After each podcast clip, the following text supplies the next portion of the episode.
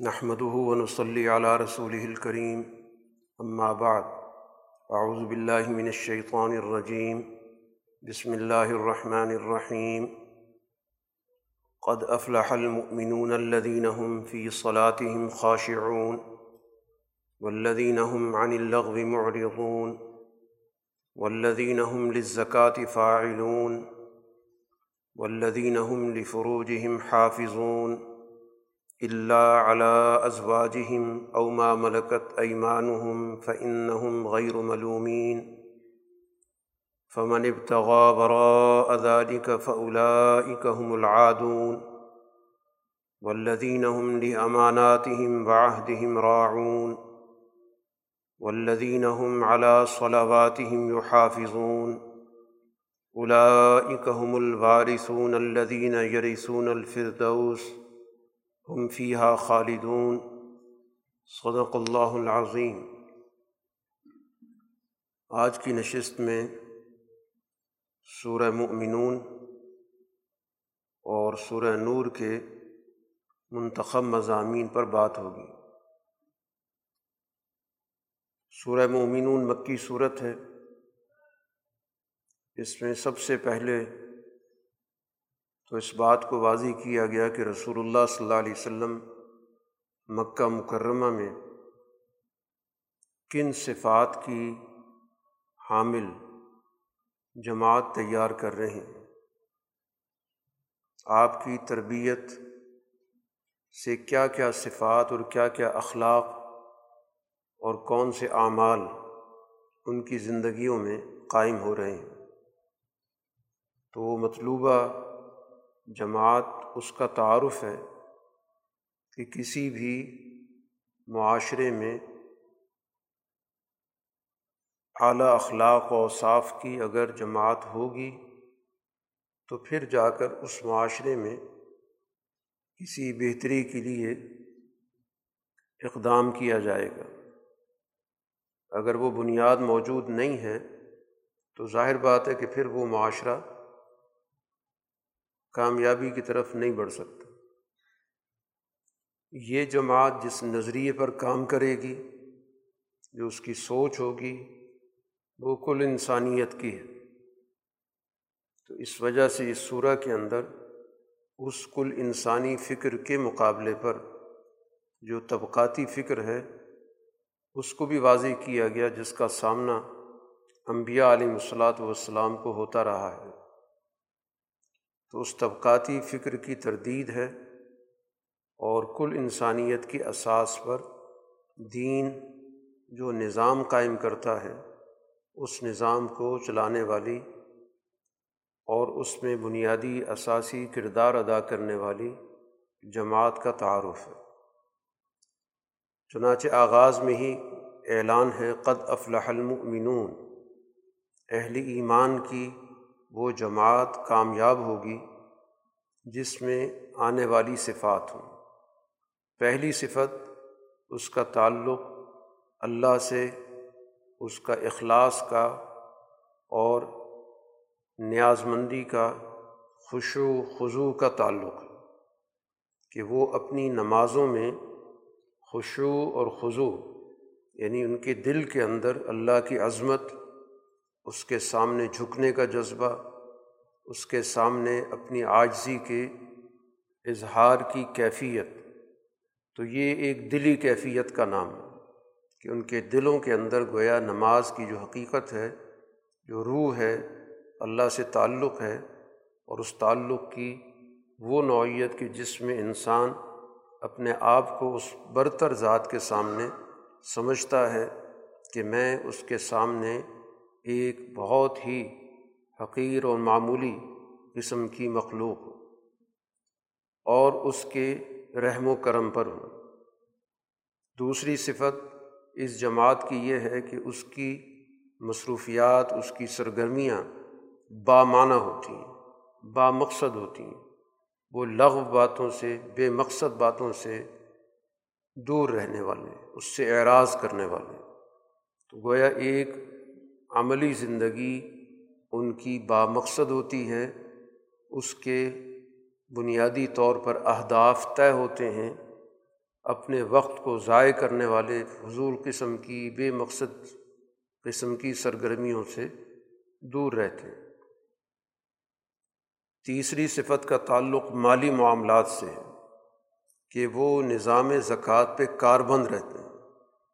معاشرے کے اندر وہ وسائل کو اپنے قبضے میں رکھنے کی بجائے ان وسائل کو سوسائٹی میں ان لوگوں تک پہنچاتے ہیں جن کے پاس وہ موجود نہیں ہوتے۔ تو زکوٰۃ کا بنیادی مقصد ہی سوسائٹی کے اندر لوگوں کے مالی حقوق کی حفاظت کرنا اور زکوٰۃ دینے والوں کے دلوں سے بخل نکالنا۔ مال کی محبت، سرمایہ پرستی کو نکالنا ہے۔ تو گویا ان کے دل سرمایہ پرستی سے محفوظ ہوتے ہیں، جس کے نتیجے میں وہ اپنے اسباب کو، اپنے وسائل کو سوسائٹی میں کمزور لوگوں تک منتقل کرتے ہیں۔ چوتھی صفت ان کے کردار کی ہے کہ وہ معاشرے کے اندر جو اللہ تعالیٰ نے دو اصناف کا نظام بنایا ہے۔ دو صنفیں ہیں۔ اور ان دونوں صنفوں کے تعلق سے اس دنیا کے اندر انسانیت کا پھیلاؤ ہوا ہے۔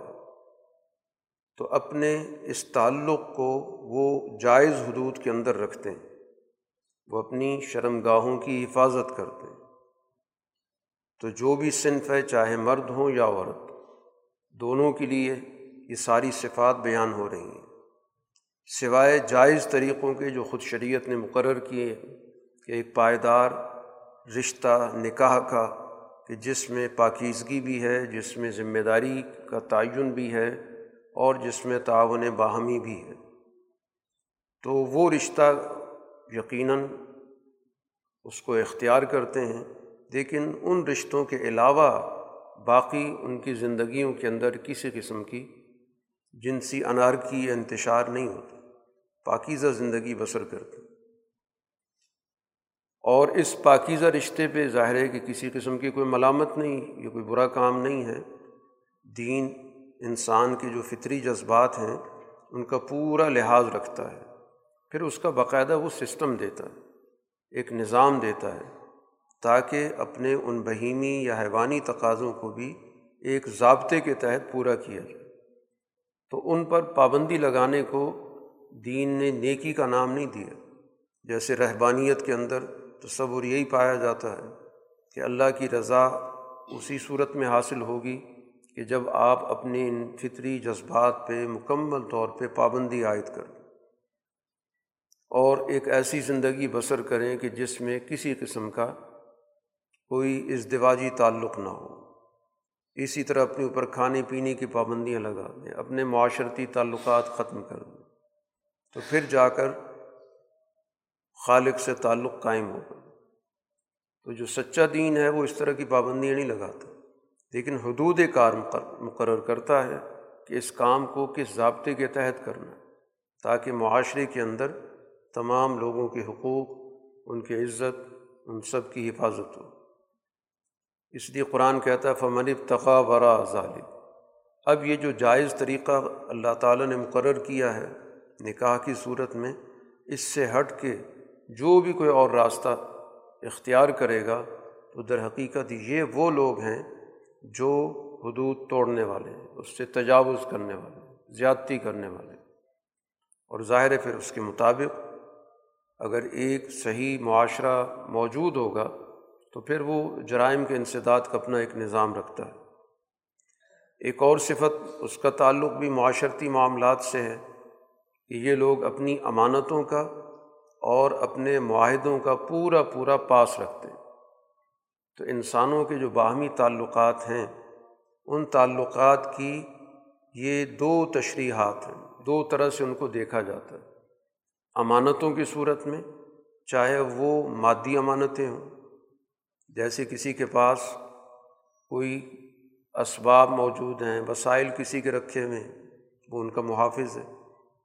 اسی طرح جو ہمارے آپس میں ایک دوسرے کے ساتھ تعلقات ہیں، یہ بھی امانت ہیں۔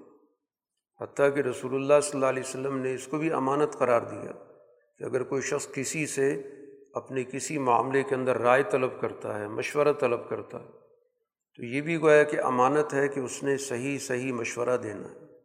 اور اگر ایسا نہیں کر رہا تو وہ خیانت کا مرتکب ہو رہا تو بہرحال وہ تمام چیزیں جس میں ایک شخص دوسرے پر اعتماد کرتا ہے تو اسی اعتماد کو امانت کہا گیا۔ اور پھر اسی طرح اگر دو طرفہ یہ معاہدہ طے ہوتا ہے، دونوں آپس میں ایک دوسرے کے ساتھ معاملات طے کرتے ہیں، یا سماجی طور پر ان کے آپس میں اس طرح کے معاملات شروع سے طے چلے آ رہے ہیں۔ جہاں بھی انسان مل بیٹھتے ہیں، اکٹھے رہتے ہیں، تو ان کے درمیان خود بخود فطری سماجی معاہدہ پیدا ہو جاتا ہے۔ حقوق اور فرائض کا نظام قائم ہو جاتا ہے۔ تو یہ وہ لوگ ہیں ایمان والی جماعت کہ جو اس طرح کی اس تمام امانتوں کا، معاہدات کا پورا پورا لحاظ رکھتی ہے اور آخر میں پھر نماز کا ذکر ہے کہ وہ اپنی نمازوں کا باقاعدہ اس کی نگہبانی کرتے ہیں، اس کی حفاظت کرتے ہیں۔ اوقات کا تعین جو کر دیا گیا، اس کا خیال رکھتے ہیں۔ اس کے لیے جو باقاعدہ ایک سسٹم دیا گیا نماز کے قیام کا، اس کا خیال رکھتے ہیں۔ جو پورا کا پورا نظام سلاد جس کو کہا جاتا ہے، تو وہ جو اس کا پورا سسٹم ہے، ڈھانچہ ہے، نظام ہے، اس کی پوری پوری نگہبانی اور اس کی حفاظت کرتے تو ان صفات کی حامل جماعت کو قرآن نے اہل ایمان کہا، ایمان والی جماعت۔ ان کے لیے کہا گیا کہ یہ وہ لوگ ہیں جو جنت الفردوس کے وارث بنیں گے اور اس میں ہمیشہ رہیں گے۔ تو وارث کا لفظ قرآن حکیم اس لیے استعمال کرتا ہے کہ سب سے زیادہ مضبوط جو انسان کے پاس ملکیت حاصل کرنے کا ذریعہ ہے وہ وراثت ہے۔ کیونکہ باقی جو طریقے ہیں، اس میں کسی بھی وقت دوسرا فریق دعویٰ کر سکتا ہے۔ خرید و فروخت میں بھی ملکیت آتی ہے، لیکن کسی بھی موقع پر جو شخص بیچنے والا ہے، وہ اس کا کوئی دعویٰ نکل آتا ہے، کسی تیسرے فریق کا دعویٰ نکل آتا ہے کہ اس آدمی نے غلط بیچا ہے۔ لیکن وراثت ایک ایسی چیز ہوتی ہے جو متعین ہوتی ہے، کیونکہ جو اس کے آبا و اجداد کے پاس چیز موجود ہے، تو وہ اگلی نسل کے پاس ہی جائے گی، کوئی اور تو اس پہ دعویٰ کر نہیں سکتا۔ تو اس لیے بتانے کا مقصد یہ ہے کہ تمہیں جنت اس طور پہ دی جائے گی کہ اس پر کسی قسم کا کوئی شبہ، کسی قسم کا کوئی اعتراض، اس پہ کسی قسم کا کوئی دعویٰ کسی اور کا نہیں ہو سکتا۔ پھر وراثت کا لفظ اس لیے بھی استعمال کیا کہ وراثت ہمیشہ ظاہر اپنے بڑوں کی ملتی ہے۔ تو چونکہ آدم علیہ الصلاۃ والسلام کا آغاز، زندگی کا آغاز جنت میں ہوا ہے اور وہ جنت سے دنیا میں آئے، تو اس لحاظ سے گویا کہ یہ آدم علیہ السلام جو کل انسانیت کے باپ ہیں، یہ ان کی جگہ ہے اور ہمیں بطور وراثت کے اب مل رہی ہے۔ بال یہ بنیادی گویا کہ اس کا تعارف کرانے کے بعد، اب اس کے بعد قرآن حکیم انسانیت کی جو وحدت ہے اس کو بیان کر کہ دنیا میں کوئی بھی انسان ہو، اس کی پیدائش کا جو نظام ہے وہ ایک ہی جیسا ہے۔ چاہے وہ سیاہ فام ہے، سفید فام ہے، زرد فام ہے، کوئی زبان بولتا ہے، کسی بھی مذہب سے تعلق ہے تمام انسانوں کی تخلیق ایک ہی طریقے سے جو قرآن حکیم نے بیان کی ہے کہ جو اس کا سب سے پہلا اور اساسی جوہر ہے وہ مٹی ہے یا نطفہ ہے، پھر نطفہ جو ہے وہ لوتھڑے میں بدلتا ہے، پھر اس میں ہڈیاں پیدا ہوتی ہیں، پھر اس کے بعد گوشت چڑھتا ہے۔ تو یہ تو سارا کا سارا تمام انسانوں کے ایک ہی جیسا۔ تو اس طرح گویا کہ خلقت کے اعتبار سے انسانوں میں تو ایسا کوئی امتیاز نہیں ہے کہ اعلیٰ درجے کا کوئی انسان ہے، وہ کسی اور طریقے سے یا کسی اور میٹیریل سے بن رہا ہے۔ اور جس کو کمزور اور حقیر سمجھا جا رہا ہے، وہ کسی اور طریقے سے بن رہا ہے۔ تو وحدت انسانیت انسان کی خلقت کے اندر موجود ہے۔ پھر اسی طرح اللہ تعالیٰ نے اس دنیا کے اندر جو انعامات رکھے ہیں، یہ انعامات بھی کل انسانیت کے نہیں جیسے قرآن حکیم نے یہاں پر گرد و پیش کو بنیادی طور پر ذکر کیا کہ تمہارے اوپر ایک پورا وسیع وریض آسمان کا نظام ہے۔ تو ظاہر تمام انسانوں پر یہ ایسا نہیں کہ کسی پر ہے اور کسی پر نہیں ہے۔ آسمان سے بارش کا پانی اترتا ہے، پھر زمین کے اندر اللہ اس کو محفوظ کرتا ہے، تو یہ بھی تمام انسانیت کے لیے اس لیے پانی بنیادی طور پر کل انسانیت کی میراث رسول اللہ صلی اللہ علیہ وسلم نے فرمایا کہ کل انسانیت بنیادی چیزوں کے اندر شریک ہے، ان میں سے آپ نے ایک پانی کا ذکر کیا۔ اور اسی طرح جو توانائی کا ذریعہ ہے، آگ کا آپ نے اس میں ذکر کیا۔ یا اسی طرح آپ نے اس میں نمک کا ذکر کیا۔ یا اسی طرح جانوروں کو چرانے کے لیے جو چارہ ہوتا ہے، اس کو بھی آپ نے کہا یہ مشترک چیزیں۔ تو وہ چیزیں جس سے انسانیت یا انسانیت کے پاس جو موجود جانور ہیں، ان کے بقا کا تعلق ہے، تو وہ تمام چیزیں تمام کے لیے۔ اس پہ کسی کی اجارہ داری درست نہیں ہے۔ اسی طرح باغات کا ذکر ہے یا اسی طرح قرآن حکیم نے جانوروں کا ذکر کیا، تو یہ انعامات تو وہ ہیں جس، جو کل انسانیت کے لیے۔ اگر یہ انعامات کسی مخصوص طبقے کے لیے ہوں تو پھر قرآن حکیم اس کو کل انسانیت کے لیے بطور انعام کے ذکر نہ کرتا، کیونکہ قرآن انسانیت کی کتاب ہے اور انسانیت کے انعامات کل انسانیت کے لیے۔ تو اگر ان انعامات پہ کوئی اجارہ داری پیدا ہو گئی ہے کہ کوئی طبقہ اس پہ قابض ہو گیا ہے اور دوسروں کو اس سے محروم کر دیا ہے، تو یہ در حقیقت اس نے انعامات الہی سے انحراف کیا۔ اور اس لیے ان انعامات کو تمام انسانیت تک پہنچانے کا ایک عملی نظام اور معاشرہ قائم کرنا یہ قرآن حکیم کی بنیادی دعوت ہے۔ اب اس کے مقابلے پر وہ فکر ہے جس کو ہم طبقاتی فکر کہتے ہیں۔ یعنی ایک طبقہ جس کے پاس زیادہ وسائل ہوں، زیادہ اختیارات ہوں اور دوسرا اس کے رحم و کرم پہ ہو۔ تو اس طبقاتی فکر کے مقابلے پر یا اس کے خاتمے کے لیے انبیاء ہیں۔ چنانچہ قرآن حکیم نے نو علیہ الصلاۃ والسلام کا واقعہ پہلے بھی قرآن اس واقعے کی طرف بار بار توجہ دلا رہا ہے کہ جب نو علیہ الصلاۃ والسلام نے اپنی قوم کو ایک بڑی بنیادی بات کی دعوت دی کہ سارے تم اللہ کی بندگی کرو، اس کے علاوہ تو دنیا کے اندر کوئی طاقت کا مرکز نہیں ہے، کوئی بندگی کا مرکز نہیں ہے، کوئی اختیارات کا مرکز نہیں ہے، تو اسی کی بات مانو۔ اور اس کے مطابق تم اپنی زندگیوں کو تبدیل کرو۔ کسی اور کا خوف تمہارے دل کے اندر نہیں ہونا چاہیے۔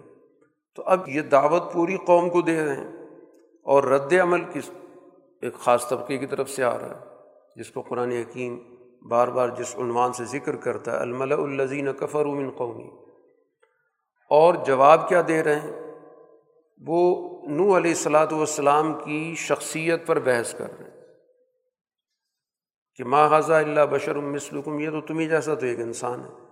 اور اس گفتگو کے ذریعے، اس دعوت کے ذریعے یہ تم پر اپنی بڑائی قائم کرنا چاہتے تو یہ بھی گویا کہ معاشرے کے اندر، لوگوں کے اندر میں ایک اشتعال پیدا کرنے کا ذریعہ ہوتا ہے کہ جو بڑے پہلے بنے ہوئے ہوتے ہیں، تو ان کو یہ کہا جائے کہ ایک اور آدمی آ گیا، وہ تم پہ بڑا بننا چاہتا ہے۔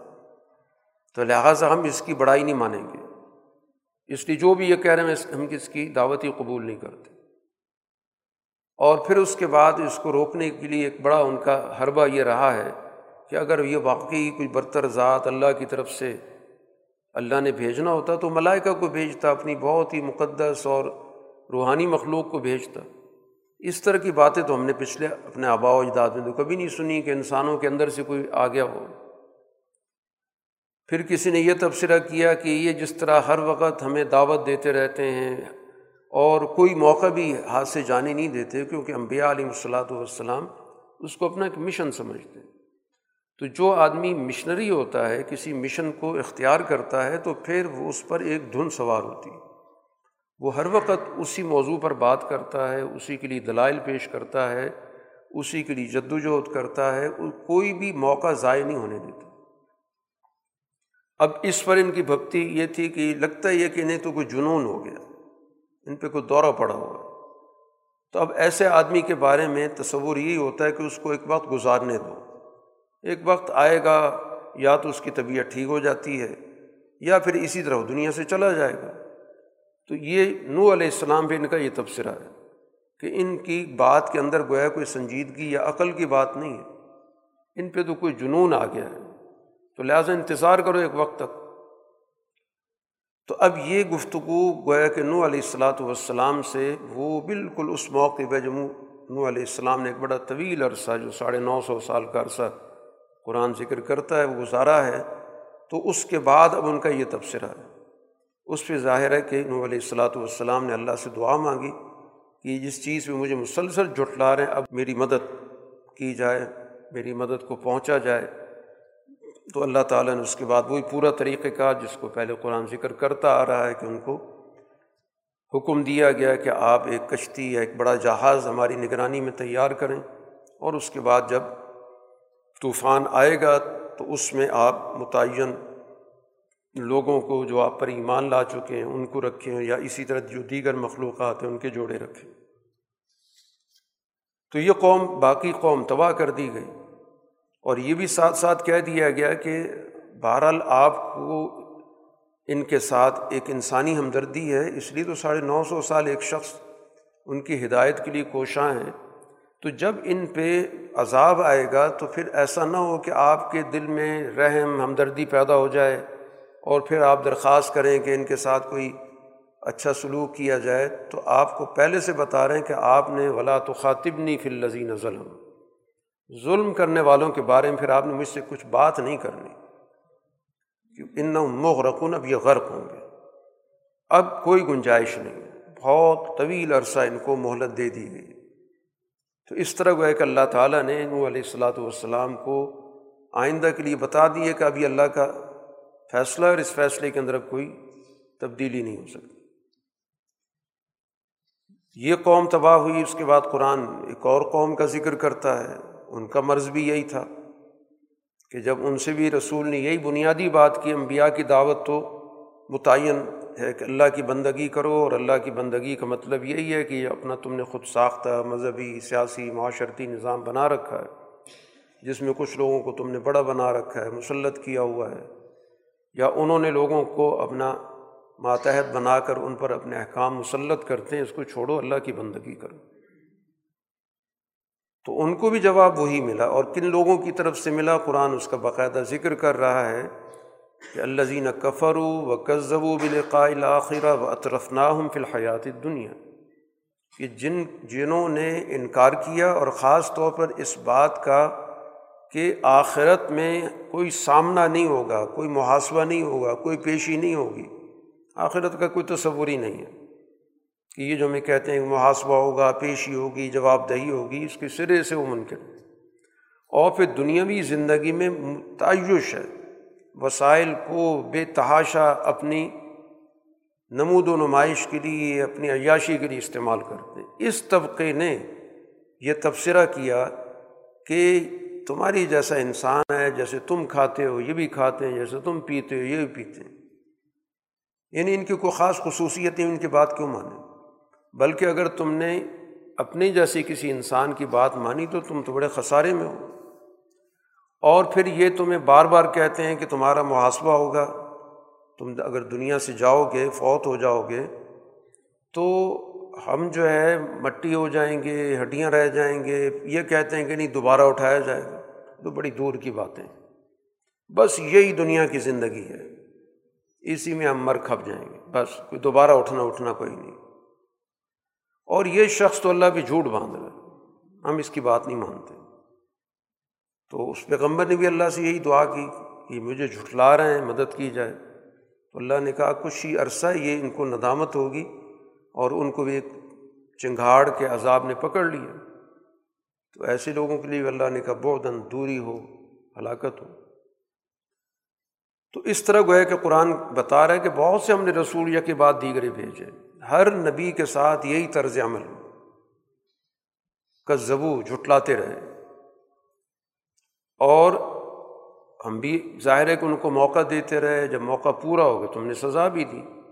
اب ہم نے ان کو داستان بنا دیا فجالنا ہم احادیث۔ اب ہم ان کو داستان کے طور پہ ذکر کرتے ہیں کہ قومی نو تھی قومی عاد تھی قومی سمود تھی قومی لوت تھی قومی شعیب۔ یہ ظاہر یہ تو چیزیں جن کا قرآن ذکر کر رہا ہے۔ اس کے علاوہ یہ ظاہر ہے کہ اپنے اپنے علاقوں کے اندر تاریخیں موجود ہیں جس میں لوگ اس تاریخ کا ذکر کرتے ہیں کہ ایک بڑی متمدن قوم تھی۔ اور اب ظاہر ہے کہ اس کی کھنڈرات بتاتے ہیں کہ بڑی زبردست تہذیب تھی، بڑا اچھا رہن سہن تھا۔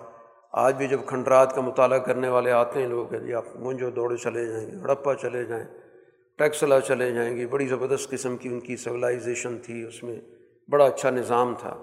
تو اب یہ داستانیں رہ گئیں اب ظاہر وہ لوگ تو یہاں موجود نہیں، نہ ان کے آگے کوئی نسل ہمیں نظر آ رہی ہے کہ جو ان کی جانشین بنی ان واقعات کے بعد پھر قرآن حکیم موسیٰ علیہ السلام اور ہارون علیہ السلام ان کی قوم کا ذکر کر رہا ہے کہ فرعون کی طرف بھیجا گیا، وہاں بھی یہی ان کا طرز عمل تھا۔ فس تکبر و قانو قومن عالین، تکبر، دوسروں کو حقیر سمجھنا، اپنی بالادستی اور وہی تکبر، وہی حقارت زبان پہ آتی ہے کہ ہم اپنے جیسے ان دو انسانوں کو مانیں۔ جبکہ ان کی قوم تو ہماری غلام ہے۔ بنی اسرائیل ساری کی ساری ہماری غلام ہے اور اس غلام قوم کے دو آدمی ہمارے پاس آ گئے کہ ان کی ہم بات مانیں گے۔ یہ وہ حقارت ہے کہ جب نے ساری نسل کو غلام بنا رکھا ہے۔ اور قرآن نے جو ہے لفظ استعمال کیا، عابدون۔ اب بنی اسرائیل ان معنوں میں تو عبادت نہیں کرتے تھے کہ ان کے سامنے سجدہ کرتے ہوں یا ان سے دعا مانگتے ہوں۔ یہاں پر عابدون کا مطلب یہ ہے کہ ہم ان پہ اپنے احکامات چلاتے ہیں، یہ ہمارے غلام ہیں، ہم ان سے کام لیتے ہیں۔ تو ان لوگوں نے بھی موسیٰ علیہ السلاۃ والسلام کو جٹلایا ہارون علیہ السلام کو، یہ بھی تباہ ہو گئے۔ اس کے بعد اللہ تعالیٰ نے موسیٰ علیہ السلام کو کتاب دی تھی تاکہ جو بنی اسرائیل ہے ان کی ہدایت کا انتظام کریں۔ تو یہ گویا کہ قرآن نے ایک مختصر سا، ایک جائزہ پچھلی تاریخ کا دیا۔ ہے اب یہ جتنی بھی انبیاء اس دنیا میں آئے، تمام انبیاء کو اللہ تعالیٰ نے جو مشن دیا، جو ذمہ داری دی، اس کا تعلق سوسائٹی کے معاملات سے تھا۔ ایسا نہیں ہے کہ معاشی، معاشرتی، سماجی معاملات سے ہٹ کے کوئی ان کو اور کوئی تعلیم دی گئی ہو۔ وہ اسی سماج سے تعلق رکھ گئی اس لیے قرآن تمام رسولوں کو مخاطب کر کے یہاں پہ بات کر رہا ہے کہ تمام رسولوں سے یہ بات کی گئی تھی کہ کلو منت یہ بات ایک تو وہ چیزیں کھاؤ جو پاکیزہ ہوں۔ تو اس کا مطلب یہ ہوگا کہ معاشرے کے اندر ایک ایسا معاشی نظام قائم کرنا ہوگا کہ جس کے ذریعے لوگوں کو پاکیزہ حلال چیزیں میسر ہوں۔ اور پھر اس کے بعد دوسرا حکم دیا گیا وامل صالحہ کہ معاشرے کے اندر ایک صالح کردار ادا کرو۔ تو صالح کردار کہا جاتا ہے جو ایمان کے تقاضے سے زندگی کی جس شعبے میں بھی ہو، اس کو عمل صالح کہتے ہیں۔ عمل صالح کی کوئی خاص شکل نہیں ہے کہ جس کو ہم مخصوص کر دیں کہ یہ عمل صالح ہے۔ جیسے نماز عمل صالح اگر ایمان کے تقاضے سے ہو، اسی طرح رزق حلال کی جد وجہد بھی عمل صالح اگر ایمان کے تقاضے سے ہو۔ سوسائٹی میں ظلم کے خلاف کام کرنا ایمان کے تقاضے سے عمل صالح ہے۔ معاشرے کے اندر امن و امان کی جد و جہد کرنا ایمان کے تقاضے سے عمل صالح ہے۔ تو سوسائٹی یا تمدن معاشرے کی جتنی بھی شعبے ہیں، اس میں ایمان کے تقاضے سے جو بھی ہم آہنگ کام ہے وہ عمل صالح ہے اور ایک اور بات بھی تمام رسولوں سے کہی کہ تم سب کا ایک مشن ہے یعنی تمام انبیاء، تمام رسول ایک امت ہیں۔ تو ایک امت کس اساس پر ہے کہ نرب کم فتقوں سب کو یہی کہا گیا کہ ربوبیت اللہ کی ہے۔ اس لیے اپنے دلوں کے اندر کسی کا لحاظ ہو، کسی کا خیال ہو، کسی کی عظمت ہو، کسی کی عیبت ہو، کسی کا خوف ہو، صرف اللہ کا ہو۔ لیکن ان کی اس دعوت کو بعد کے لوگوں نے بجائے اسی طرح قبول کرنے کے گروہ بن گئے۔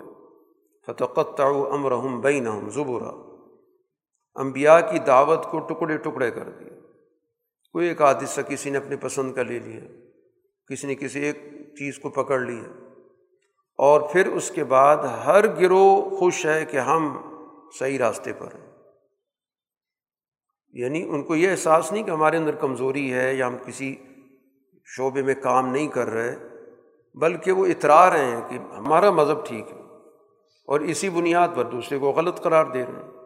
تو یوں فرقہ واریت معاشرے کے اندر جب آ جاتی ہے تو وہ فرقے اپنے فرقہ بندی کو، اپنے راستے کو، اپنے طریقے کو بہت اچھا سمجھ اس پہ اطراعات ہیں خوش ہوتے ہیں کہ ہم صحیح راستے پر ہیں، دوسروں کی تغلیق دوسروں کی تکفیر، یہ ان کا مشن ہوتا ہے۔ تو رسول اللہ صلی اللہ علیہ وسلم صلی اللہ تعالیٰ کہہ رہا ہے کہ ان کو اسی مدھوشی میں آپ رہنے دیں۔ یہ ظاہر ہے کہ بات ماننے کے لیے تیار نہیں، ایک وقت ہے، ٹھیک ہے، اپنی اس مدوشی میں ہے کہ ہمارے پاس اقتدار ہے، ہمارے پاس مال و دولت ہے، ہمارے پاس بڑا جتھا ہے، سب کچھ ظاہری طور پہ ہمارے سازگار حالات ہیں۔ اب اس کے مقابلے پر قرآن حکیم نے یہ موازنہ کیا ہے کہ ایک فاسد اخلاق کی جماعت ہے اور ایک سال اخلاق۔ جو فاسد سوچ ہوتی ہے، باطل سوچ ہوتی ہے، اس کی ساری جو سوچ ہوتی ہے، مرکوز ہوتی ہے دو باتوں پہ۔ انما نمد ہوں ممالم و بنی کہ زیادہ سے زیادہ مال، دولت، سرمایہ، تاکہ اس کے ذریعے ہم اپنا اثر و رسوخ پیدا کریں۔ اور دوسرا ہوتا ہے، زیادہ سے زیادہ ہمارے پاس افراد ہوں۔ ایک نسل ہو، ایک خاندان ہو، ایک بڑا قبیلہ ہو، جتھا ہو، یہ ساری سوچ اس چیز پہ مرتکز ہوتی ہے کہ وسائل بڑھاؤ، سرمایہ بڑھاؤ اور اپنے جتھے کو زیادہ سے زیادہ تقویت دو۔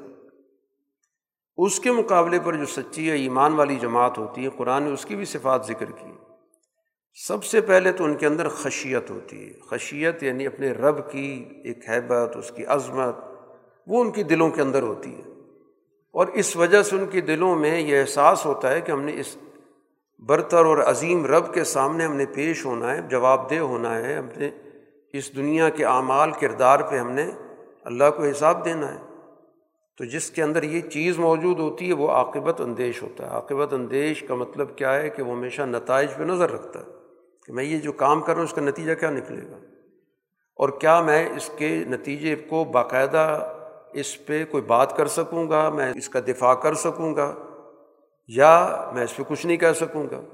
تو جو عاقبت اندیش ہوتا ہے، وہ اسی بنیاد پہ چیزوں کو دیکھ رہا ہوتا ہے کہ ہاں یہ وہ کام ہے جو کر سکتا ہوں اور کل میں اس پر بات بھی کر سکتا ہوں، دلیل بھی دے سکتا ہوں۔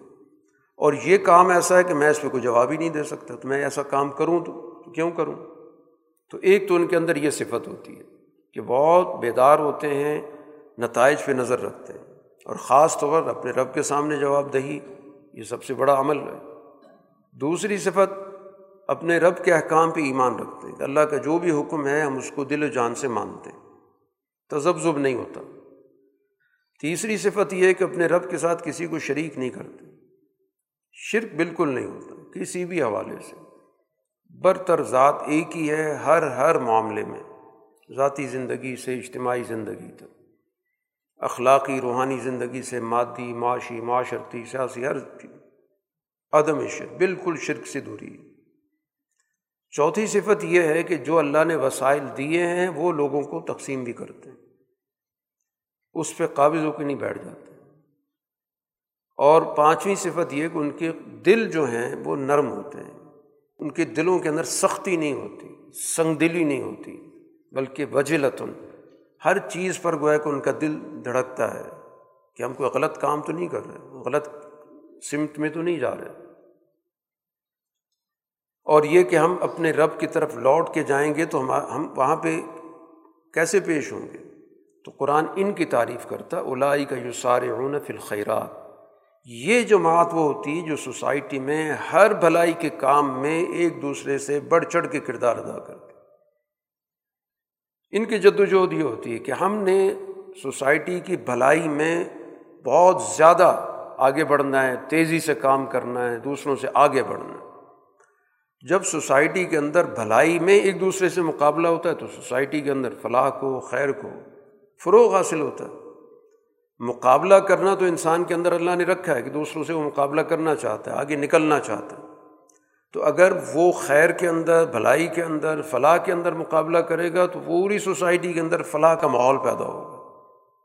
اور سرمایہ پرستی میں مقابلہ کرے گا تو اس کے ذریعے سوسائٹی کے اندر دنگا فساد شروع ہو جائے گا، تنازع شروع ہو جائے گا، حسد پیدا ہو جائے گا، اخلاق برباد ہو جائیں گے۔ تو قرآن نے ایک دوسرے سے مقابلہ کرنے سے تو نہیں روکا، لیکن یہ کہا کہ میدان وہ چنو کہ جس سے تمہیں بھی فائدہ ہو اور کل سوسائٹی کو فائدہ ہو۔ اگر لوگوں میں یہ مقابلہ ہو کہ ہم نے زیادہ سے زیادہ انسانیت کو فائدہ پہنچانا ہے، تو آپ دیکھیں کہ سوسائٹی کے اندر شاید ہی کوئی آدمی ایسا رہے کہ جس کی تکلیف دور نہ ہو۔ کیونکہ ہر آدمی اس تلاش میں ہوگا کہ کوئی بھی مجھے ایسا آدمی ملے جس کا جس سے میں تعاون کروں۔ تو پوری سوسائٹی کے اندر فلاح اور خیر کا معاشرہ پیدا ہو جائے گا۔ اسی کے ساتھ قرآن حکیم نے یہاں پر رسول اللہ صلی اللہ علیہ وسلم کے جو مخالفین ہیں، ان کا ایک نفسیاتی تجزیہ کیا، ان کا مسئلہ کیا ہے کیسے سوچتے ہیں؟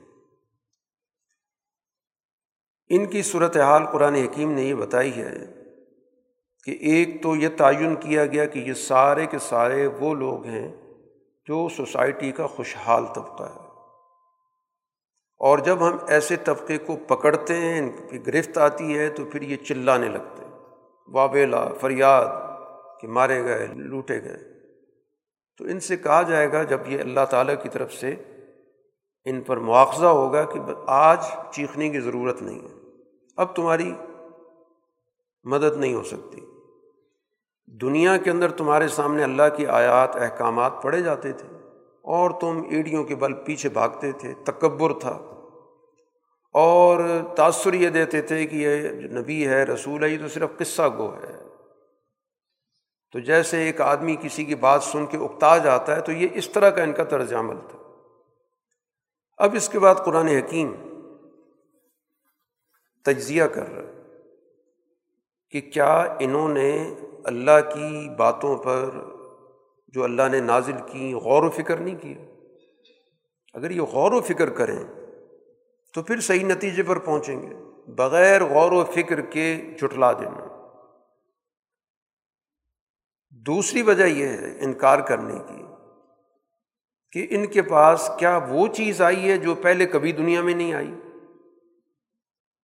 حالانکہ ایسا نہیں ہے۔ یہ پیغام تو دنیا میں ان کے آبا و اجداد جو پہلے نسلیں گزری ہیں، ان کے پاس آیا ہے، جیسے قرآن مختلف قوموں کا حوالہ دے رہے تیسری بات یہ ہے کہ کیا یہ رسول کو پہچانتے نہیں ہیں کہ یہ ان کو اوپرے لگ رہے ہیں؟ کہ کہیں باہر سے آ گئے ہیں۔ حالانکہ اچھی طرح جانتے ہیں۔ ان کے پیدائش یہیں پر ہوئی، ان کا نشو و نما یہیں پر ہوئی، یہیں پر بڑے ہوئے۔ اور پھر معاشرتی کردار ادا کیا کتنے معاملات کے اندر رہنمائی لی۔ تو یہ وجہ بھی نہیں ہے۔ کبھی یہ کہتے ہیں کہ انہیں جنون ہو گیا خدا نخواستہ ان کی عقل کام نہیں کرتی قرآن کہتا ہے، نہیں تمہارے پاس وہ بات لے کر آئیں جو سو فیصد حق ہے۔ حق اس چیز کو کہتا ہے، جو چیز جیسی ہے ویسے پیش کر رہے خود ساختہ چیز نہیں ہے۔ لیکن مسئلہ یہ کہ تمہاری اکثریت حق کو ناپسند کرتی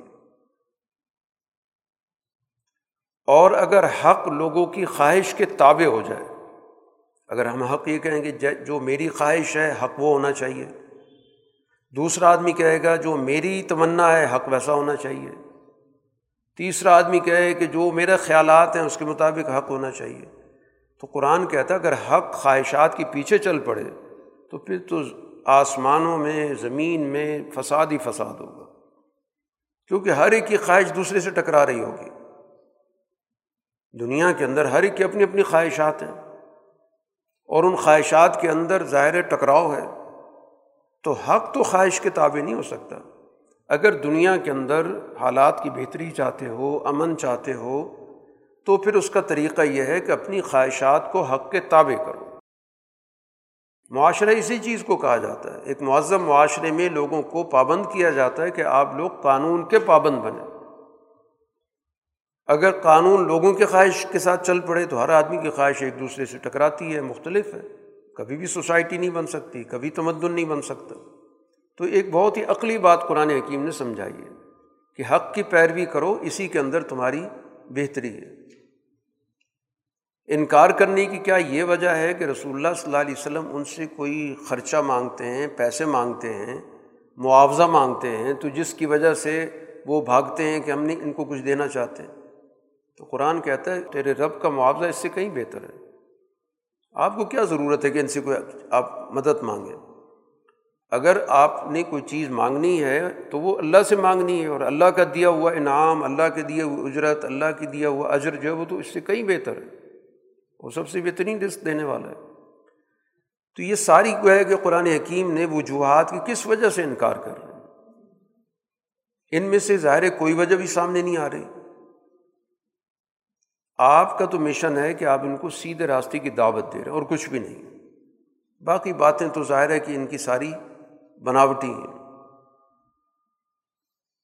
اسی کے ساتھ ساتھ قرآن حکیم نے انسانیت کی چونکہ وحدت کی بات ہوئی تھی اور جو طبقاتی فکر ہے اس کی نفی ہوئی ہے، تو اس دنیا کے اندر اسی روئے زمین پہ تمام انسانوں کو پیدا کیا۔ یا تو کئی زمینیں ہوں تو پھر اس کے بنیاد پہ کہے کہ میں فلاں زمین کا آدمی ہوں، میں زیادہ بہتر ہوں۔ جب ساری اسی زمین پہ پیدا کیے تو ان کے درمیانی اونچ نیچ طبقاتیت کہاں سے آ گئی؟ پھر اسی نے اس دنیا کے اندر تمام لوگوں کو زندگی اللہ نے دی ہے اور تمام لوگوں کو موت بھی وہی دیتا ہے۔ تو ایسا بھی نہیں ہے کہ کسی کو حیات کہیں سے ملتی ہے، کسی کی موت کہیں اور سے ہوتی ہے، اس بنیاد پہ طبقے بن جائیں۔ تو طبقاتی فکر کی تو کوئی بنیاد بنتی ہی نہیں ہے۔ اب یہاں پر قرآن حکیم نے کچھ ان سے سوالات کیے اور ان سوالات پر توجہ دلائی کہ جب سوال کا جواب درست دیتے ہیں، اس کی عملی تقاضی کیوں نہیں پورا کرتے؟ مثلاً سے آپ یہ پوچھیں کہ یہ زمین اور اس زمین پر رہنے والی مخلوق کس کی ہے؟ اگر تمہارے پاس کوئی علم ہے تو بتاؤ۔ سب کہیں گے اللہ کی۔ ہے تو پھر ان سے آپ کہیں کہ غور و فکر کیوں نہیں کرتے؟ جب یہ زمین اللہ کی ہے، اس پہ رہنے والے لوگ اللہ کے ہیں۔ تو اب اس کا تقاضا کیا ہے کہ اس دنیا کے اندر اس اللہ نے جو تمہارے لیے دین بھیجا، جو تمہارے لیے اس نے فکر بھیجی، جو تمہیں نظام دیا، کتاب بھیجی، اس کو پھر نظر انداز کیوں کر رہے ہو؟ اسی کو قرآن کہتا ہے فلاں تذکروں سوچتے نہیں ہو تم کہ جب تم مانتے ہو کہ زمین اور زمین کے باشندے اللہ کے ہیں، تو پھر عملی تقاضی کو نہیں پورا کرتے؟ اس کا پھر ایک عملی تقاضا بنتا ہے، ایک سماجی تقاضا بنتا ہے، معاشرے میں رہنے کا تقاضا بنتا ہے۔ اب اگر ان سے پوچھیں کہ ساتوں آسمان کا رب اور عرش عظیم کا رب کون ہے، تو کہیں گے کہ اللہ ہے۔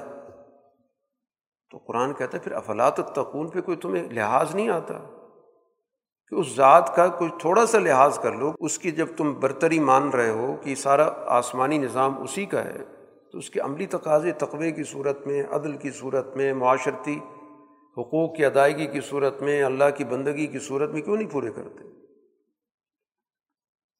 اسی طرح ان سے آپ یہ پوچھیں کہ کس کے پاس، ہر چیز کا اختیار حکومت کس کے پاس ہے؟ وہ ذات جو سب کو پناہ دیتی ہے اور اس کو کسی کی پناہ کی ضرورت نہیں ہے۔ اگر تمہارے علم میں ہو تو بتاؤ کون ہے؟ سوفنگ اللہ ہے۔ تو پھر کس مدھوشی میں ہو؟ پھر تمہاری عقل کہاں چلی گئی ہے؟ تو لگتا ہے جیسے کسی آدمی پہ جادو ہو گیا ہو۔ ہم تو ان کے پاس صحیح سچی حق بات لے کر آ رہے ہیں اور یہ جھٹلا رہے ہیں۔ قرآن حکیم یہاں پر اس سورہ کے اختتام پر اس بات کا ذکر کر رہا ہے کہ انسانی ہدایت کے لیے دو بڑی رکاوٹیں ہوتی ہیں۔ ایک شیاطین انس ہوتے ہیں جو انسانی شیاطین ہیں۔ اور دوسرے وہ جن کو جناتی شیاطین کہا جاتا ان دونوں سے بچنے کا قرآن حکیم نے یہاں پر ہمیں اس کی ہدایت دی ہے۔ سب سے پہلے تو یہ کہا گیا کہ دعا کریں کہ رب فلاط جالنی فلقوم ظالمین یہ اللہ سے دعا ہے کہ ہمیں ظالم قوم کا حصہ نہ بنا۔ اور پھر اگر ان سے سامنا ہوتا ہے تو جو شیاتی نے ان ظاہر ہے تمہیں اذیت بھی دیتے ہیں، تکلیف بھی پہنچاتے ہیں۔ ان کے جواب میں تم نے مشتعل نہیں ہونا، بلکہ اچھے انداز سے ان کی برائی کا جواب دینا۔ اسی کو آج کی زبان میں عدم تشدد کہتے ہیں کہ اپنا کام جاری رکھو، ان کی طرف سے جو بھی اذیت پہنچ رہی ہے، تکلیف پہنچ رہی ہے، اچھے انداز سے ان کو نظر انداز کرتے جاؤ۔ اور جہاں تک شیاطین جن کا تعلق ہے، تو اس کے لیے پھر اللہ سے دعا کرو کہ اعوذ کا من حمزات الشیاطین، جو شیطانی وسوسے ہیں، جو خیالات ہیں، جو انسان کے دل پہ حملہ آور ہوتے ہیں، ہم اللہ کی پناہ میں آتے ہیں۔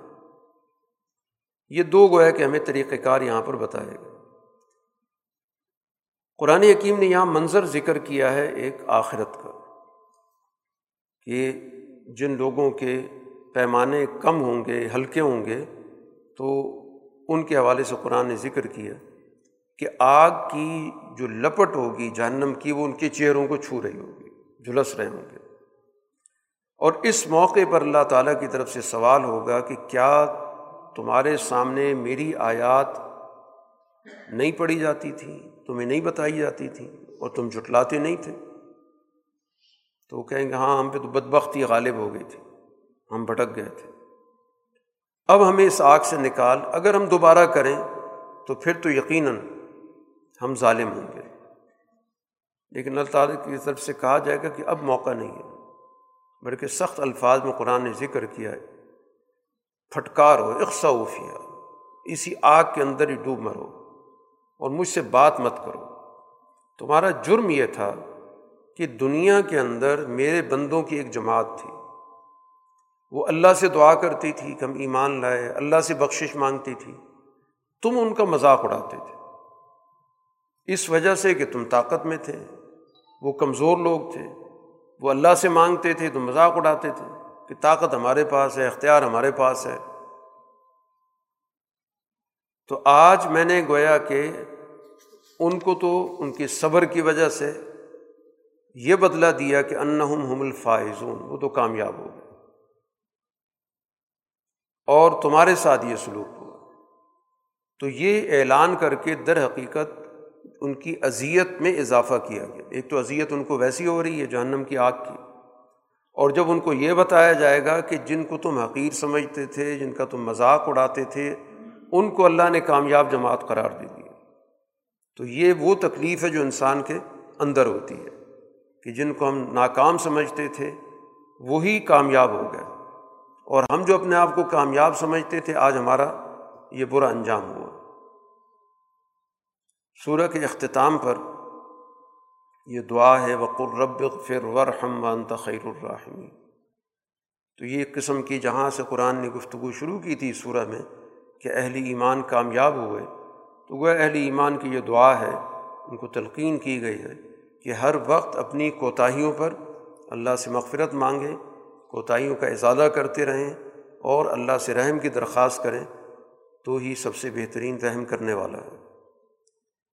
صورت النور، مدنی صورت اور مدنی صورتوں کے اندر بنیادی طور پر جو رسول اللہ صلی اللہ علیہ وسلم مدینہ منورہ میں ایک معاشرہ، ایک نظام، ایک ریاست تشکیل دے رہے ہیں، اس کے قوانین بیان کیے۔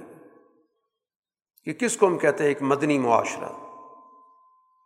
کس کو کہا جاتا ہے کہ ایک مدینہ کا نظام، اس کی اصول، ضابطے کیا ہیں؟ تو ان قوانین کا یہاں پہ ذکر ہے جو مدینہ منورہ میں رسول اللہ صلی اللہ علیہ وسلم نے نافذ کیے اور جس کے نتیجے میں سوسائٹی کے اندر امن بھی پیدا ہوا اور معاشرے میں ہم آہنگی بھی پیدا ہوئی اور لوگوں کے حقوق بھی محفوظ ہوئے۔ اس سے آغاز میں کہا گیا صورت انزلناہا و فرض نہا یہ ایک ایسی صورت ہے جو ہم نے نازل کی اور اس کے احکام ہم نے فرض کیے۔ اس میں ہم نے واضح دلائل، حقائق، احکام نازل کیے تاکہ تم غور و فکر کرو۔ ان احکام کے ذریعے تمہیں رہنمائی دی جا رہی ہے۔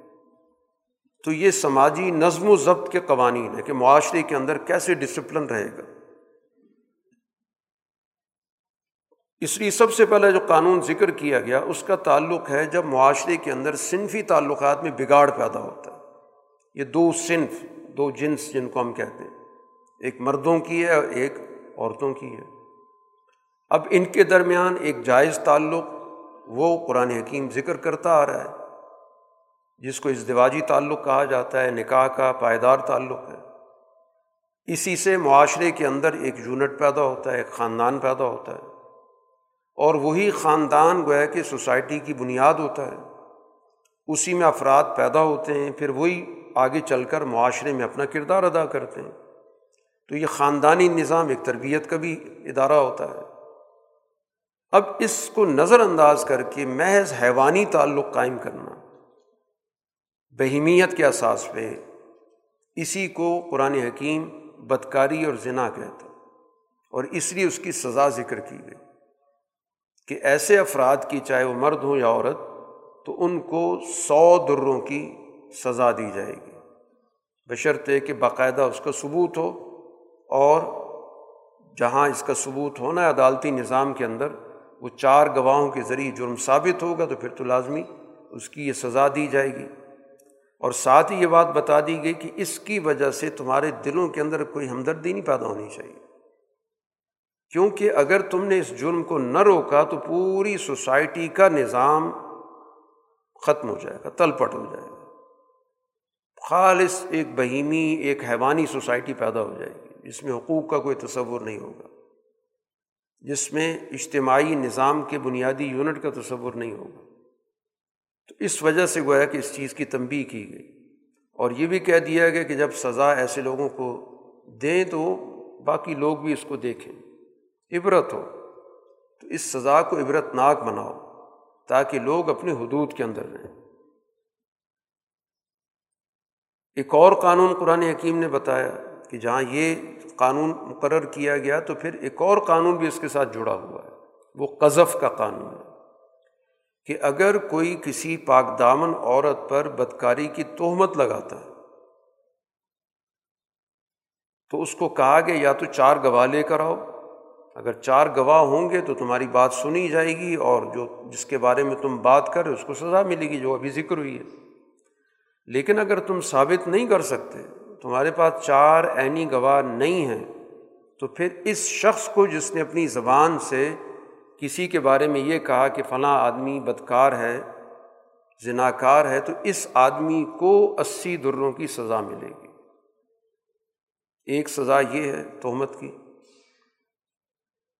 جس کا ثبوت چار گواہ کی صورت میں نہیں ہے۔ اصل واقعہ ہوا یا نہیں ہوا، اس سے قانون کی زبان میں کوئی گفتگو نہیں کی گئی وہ ایک علیحدہ جرم گناہ ہے، وہ اللہ تعالیٰ نے دیکھنا ہے۔ یہاں تو قانونی بات ہو رہی ہے کہ اگر کسی واقعے کے اندر چار گواہ موجود ہی نہیں ہیں، تین گواہ بھی ہیں، اور اگر وہ اس کا چرچا کرتے ہیں، ذکر کرتے ہیں، تو ان کو بھی سزا ہوگی اسی دروں کی۔ اور ایسے لوگوں کی گواہی آئندہ کے لیے کسی بھی معاملے میں قابل قبول نہیں ہوگی۔ اور ان کو قرآن حکیم نے ڈکلیئر کیا یہ فاسق لوگ ہیں۔ سوائے اس کے کہ اس کے بعد ان کی زندگی میں تبدیلی آ جائے، توبہ کر لیں، حالات ٹھیک کر لیں تو اچھی بات ہے۔ لیکن یہاں ظاہر قرآن نے قانون ذکر کیا۔ تیسرا قانون قرآن نے ایک اور ذکر کیا کہ اگر ایسا معاملہ میاں بیوی کے درمیان آ جاتا ہے، شوہر اپنی بیوی کے بارے میں یا اسی طرح بیوی جو ہے شوہر کے بارے میں یہ کہے کہ یہ میں نے اس کو بدکاری کرتے دیکھا ہے۔ تو اس کے لیے علیحدہ قانون بنایا گیا۔ اس کے لیے ان کو اس بات کا پابند نہیں کیا گیا کہ چار گواہ ہوں گے ورنہ تمہیں سزا ملے گی۔ بلکہ قرآن نے اس کے لیے خاص قانون، اس کو لیان کا قانون کہتے کہ ایک عدالت، جو شرعی عدالت ہے، اس کے سامنے دونوں پیش ہوں گے اور وہاں پہ حلفیہ بیان دیں گے، گواہی دیں گے۔ قسم کھائیں گے۔ پانچ پانچ مرتبہ دونوں قسم کھائیں گے۔ وہ قرآن پوری تفصیل کے ساتھ یہاں پر ذکر کیا کہ سب سے پہلے مرد چار مرتبہ اللہ کو حاضر نازر جان کر کہے گا کہ وہ اپنی بات میں سچا ہے۔ اور پانچویں مرتبہ یہ کہے گا کہ اگر میں جھوٹا ہوں تو مجھ پہ اللہ کی لانت ہو۔ پھر اسی طرح عورت سے کہا جائے گا اس کو بھی اسی طرح کہنا ہے۔ چار مرتبہ یہی کہے گی، گواہی دے گی کہ یہ شخص جھوٹا ہے۔ میں اللہ کو حاضر ناظر جان کر کہتی ہوں، یہ آدمی جھوٹا ہے۔ اور پانچویں مرتبہ وہ یہ کہے گی کہ اگر یہ سچا ہے تو مجھ پہ اللہ کا غضب ہو۔ اگر یہ دونوں یہ کلمات کہہ دیتے ہیں تو پھر ظاہر عدالت دونوں میں علیحدگی کرا دے گی۔ ان کا نکاح ختم ہو جائے گا ہمیشہ کے لیے۔ اب دوبارہ بھی نہیں ہو سکتا۔ تو یہ قانون لعان کہلاتا ہے، جو صرف میاں بیوی کے معاملات کے حوالے سے قرآن نے نازل کی۔ اس کے بعد قرآن حکیم ایک بہت ہی سنگین واقعے کی طرف اشارہ کرتا ہے، بلکہ تفصیل ہے، دو رکو ایک موضوع پر ہے اس کو تاریخی طور پہ واقع عفق کہا جاتا ہے۔ اور اس کا براہ راست جو ہے، متاثر خود رسول اللہ صلی اللہ علیہ وسلم کی ذات ہوئی۔ ایک غزبے سے واپسی پر حضرت عائشہ رضی اللہ تعالیٰ عنہ آپ کے ساتھ سفر میں تھیں۔ رسول اللہ صلی اللہ علیہ وسلم کا معمول تھا کہ جب بھی آپ کوئی سفر کرتے تھے، حتیٰ کہ جنگ کا سفر بھی ہوتا تھا، تو اس میں بھی آپ ازواج متحرات میں سے کسی نہ کسی کو ساتھ سفر میں رکھتے تھے۔ اور اس کا طریقۂ کار یہ تھا کہ آپ باقاعدہ قرآن اندازی کرتے تھے، جس کا بھی نام آتا تھا، تو اس کو آپ سفر میں رکھتے تھے۔ اس لیے اسفار کے اندر ہمیں مختلف ازواج متحرات و محات المومنین کے نام ملتے ہیں۔ تو اس سفر میں حضرت عائشہ رضی اللہ تعالیٰ عنہ آپ کے ساتھ سفر میں تھی تو واپسی کے سفر میں ایک جگہ پر پڑاؤ ڈالا گیا تاکہ لوگوں کی کوئی ضرورت ہے، اپنی ضرورت پوری کر لیں تاکہ اس کے بعد سفر جاری رکھا جائے۔ تو حضرت عائشہ بھی ظاہر ہے کہ ایک ڈولی کے اندر سفر کرتی تھی وہ بھی اپنی ضرورت کے لیے اس باہر نکلیں، تقاضا پورا کرنے۔ تو اس دوران ان کا کہیں ہار گم ہو گیا اس کی تلاش میں لگ گئیں۔ اور اس دوران اس قافلے کے رخصت ہونے کا وقت ہو گیا۔ تو انہوں نے اسی کجاوے کو جس پہ عائشہ بیٹھتی تھیں، کجاوا اٹھانے والوں نے اٹھا کے اس کو اونٹ پہ رکھ دیا۔ ان کو محسوس ہی نہیں ہوا کہ اس کے اندر تو کوئی نہیں کیونکہ ظاہر ہے کہ حضرت عائشہ کا ہلکا پھلکا وجود تھا۔ وہ یہی سمجھے کہ اندر بیٹھ گئی ہیں اور قافلہ چلا گیا۔ پیچھے حضرت عائشہ اس جگہ پہ پہنچی تو ظاہر ہے کہ قافلہ تھا ہی نہیں، پھر وہیں جم کے بیٹھ گئیں کہ یقیناً کوئی نہ کوئی تلاش میں آئے گا۔ اور حضور صلی اللہ علیہ وسلم کا معمول تھا کہ ایک آدمی کو قافلے سے پیچھے چھوڑتے تھے اور ایک فاصلے پہ چلتا تھا تاکہ قافلے کی کوئی چیز پیچھے رہ جائے تو وہ ان سب کو تلاش کرتا ہوا، جمع کرتا ہوا آئے۔ تو چنانچہ ایک صحابی وہ اسی مشن پہ تھے، جب انہوں نے دیکھا حضرت عائشہ کو ظاہر ہے کہ جب پردی کی آیات ابھی نازل نہیں ہوئی تھی، تو اس وقت دیکھا ہوا تھا۔ تو انہوں نے بڑے زور سے انا اللہ و انا الیہ راجعون پڑھا۔ تو اس کے بعد ظاہر ان کے پاس بھی اونٹ تھا، اس پہ بٹھایا اور مدینہ لے آئے۔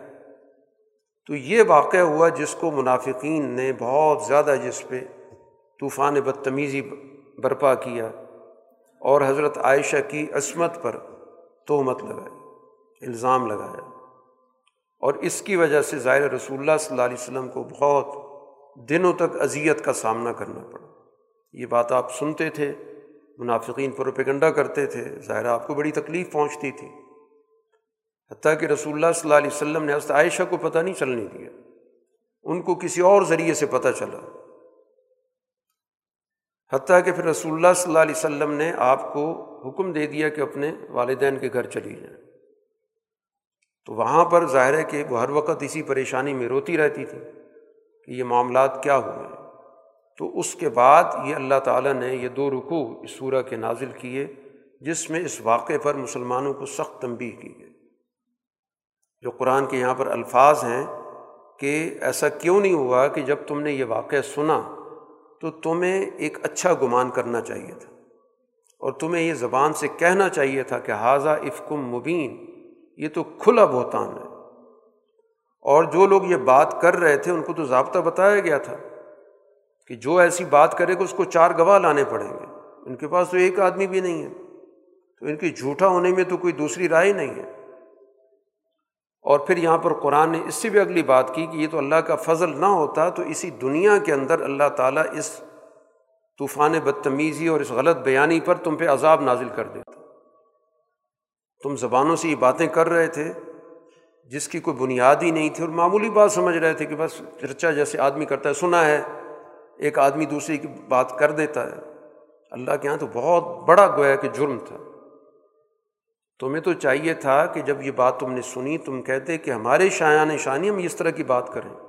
سبحانہ کا اعضا بہتان العظیم یہ تو بہت بڑا بہتان ہے۔ تو اللہ تعالیٰ تمہیں نصیحت کرتا ہے کہ آئندہ ہی ایسا مت کرنا۔ اور اس کے بعد پھر رسول اللہ صلی اللہ علیہ وسلم نے اس جرم کے اندر جو لوگ ملوث تھے، ان کو اسی دروں کی سزائیں بھی دی اس میں سب سے پیش پیش جو شخص تھا وہ عبداللہ ابن ابئی جو منافقین کا سردار تھا۔ اس کا بھی قرآن نے یہاں پر ذکر کیا کہ اس کی بہت بڑا عذاب ہے۔ اس کو دنیاوی سزا تو نہیں دی گئی، لیکن یہ بات بتا دی گئی سب کے سامنے کہ اس شخص نے یہ ساری حرکت کی ہے۔ تو بہرحال یہ قرآن نے بڑی تفصیل کے ساتھ حضرت عائشہ رضی اللہ تعالیٰ عنہ کی پاک دامنی کا ذکر کیا اور یہ ظاہر کہ قرآن کا بنیادی موضوع بن گیا۔ اس لیے گویا کہ حضرت عائشہ کی پاک دامنی کو ماننا، اس پہ ایمان لانا بھی قرآن پر ایمان کا بنیادی تقاضا ہے۔ اب یہاں پر قرآن حکیم نے اسی سے جڑا ہوا ایک اور واقعہ بھی بیان کیا کہ اس کے اندر جو افراد پیش پیش تھے، ان میں سے ایک صاحب حضرت ابو بکر رضی اللہ تعالیٰ عنہ کے عزیزوں میں سے تو ظاہر حضرت ابو بکر کو بھی اس واقعے سے بہت اذیت پہنچی، بہت تکلیف پہنچی۔ تو انہوں نے قسم کھا لی کہ آئندہ میں اس شخص سے تعاون نہیں کروں گا۔ تو اس پہ اللہ تعالیٰ کی طرف سے آیت نازل ہوئی۔ کہ یہ آپ قسم نہ کھائیں۔ کسی کو اس طرح کی معاشی سزا دینا ٹھیک نہیں۔ آپ کو افو درگزر سے کام لینا چاہیے۔ اللہ تو حبو یغفر اللہ لکم۔ کیا تم پسند نہیں کرتے کہ اللہ تمہیں بخش دے؟ تو بتانے کا مقصد ہے کہ اس کا جرم اپنی جگہ پر، لیکن بہرحال ایک ضرورت مند شخص ہے۔ آپ اس سے تعاون کرتے ہیں تو آپ اپنا تعاون جاری رکھیں۔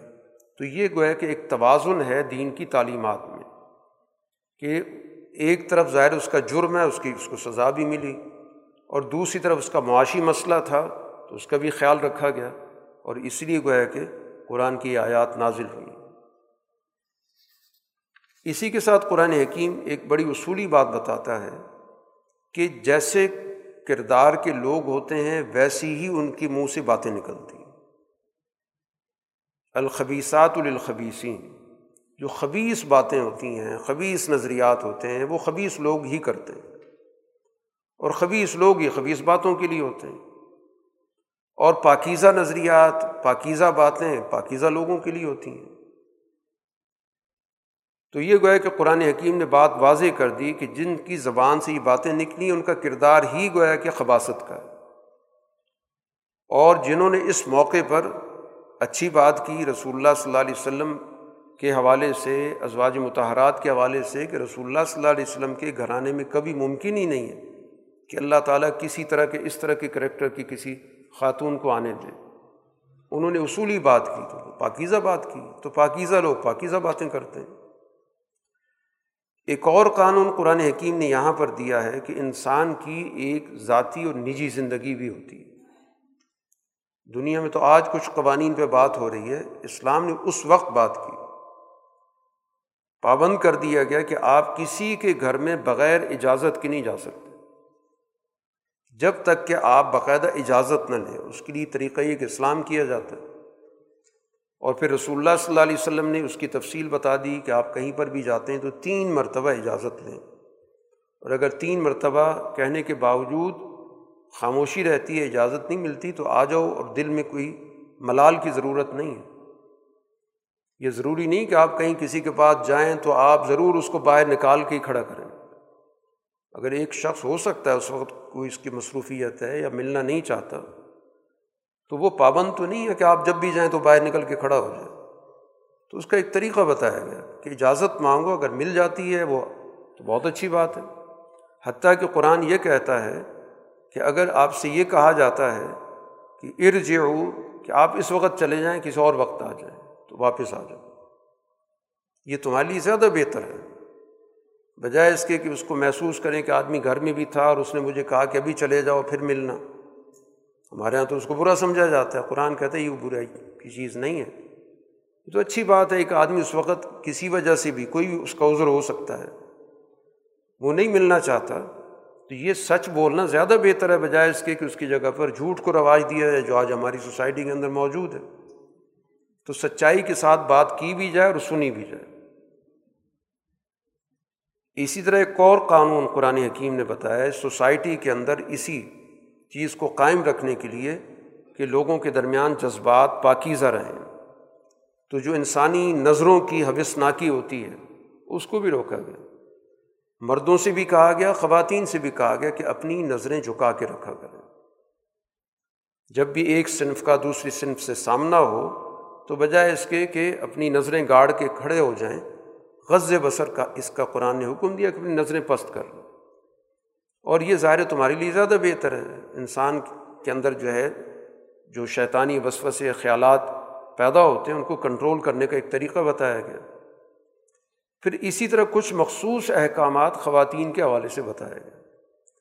ان کو یوں سمجھنا چاہیے کہ دنیا کے اندر انسان جیسے دوسروں کے بارے میں یہ توقع رکھتا ہے کہ وہ حدود کے اندر رہیں، قانون کی پاسداری کریں، انسان کی اپنی ذمہ داری بھی ہوتی ہے کہ وہ اپنی حفاظت کا بھی بندوبست کرے۔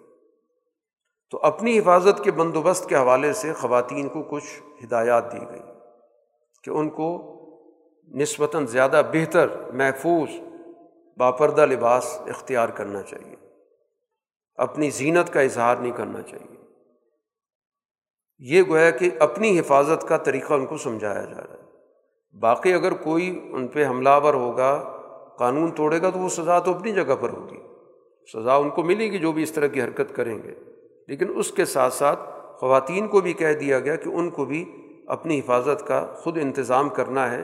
تو اس وجہ سے ان کو نکلتے وقت ایک مناسب محفوظ لباس پہننا چاہیے۔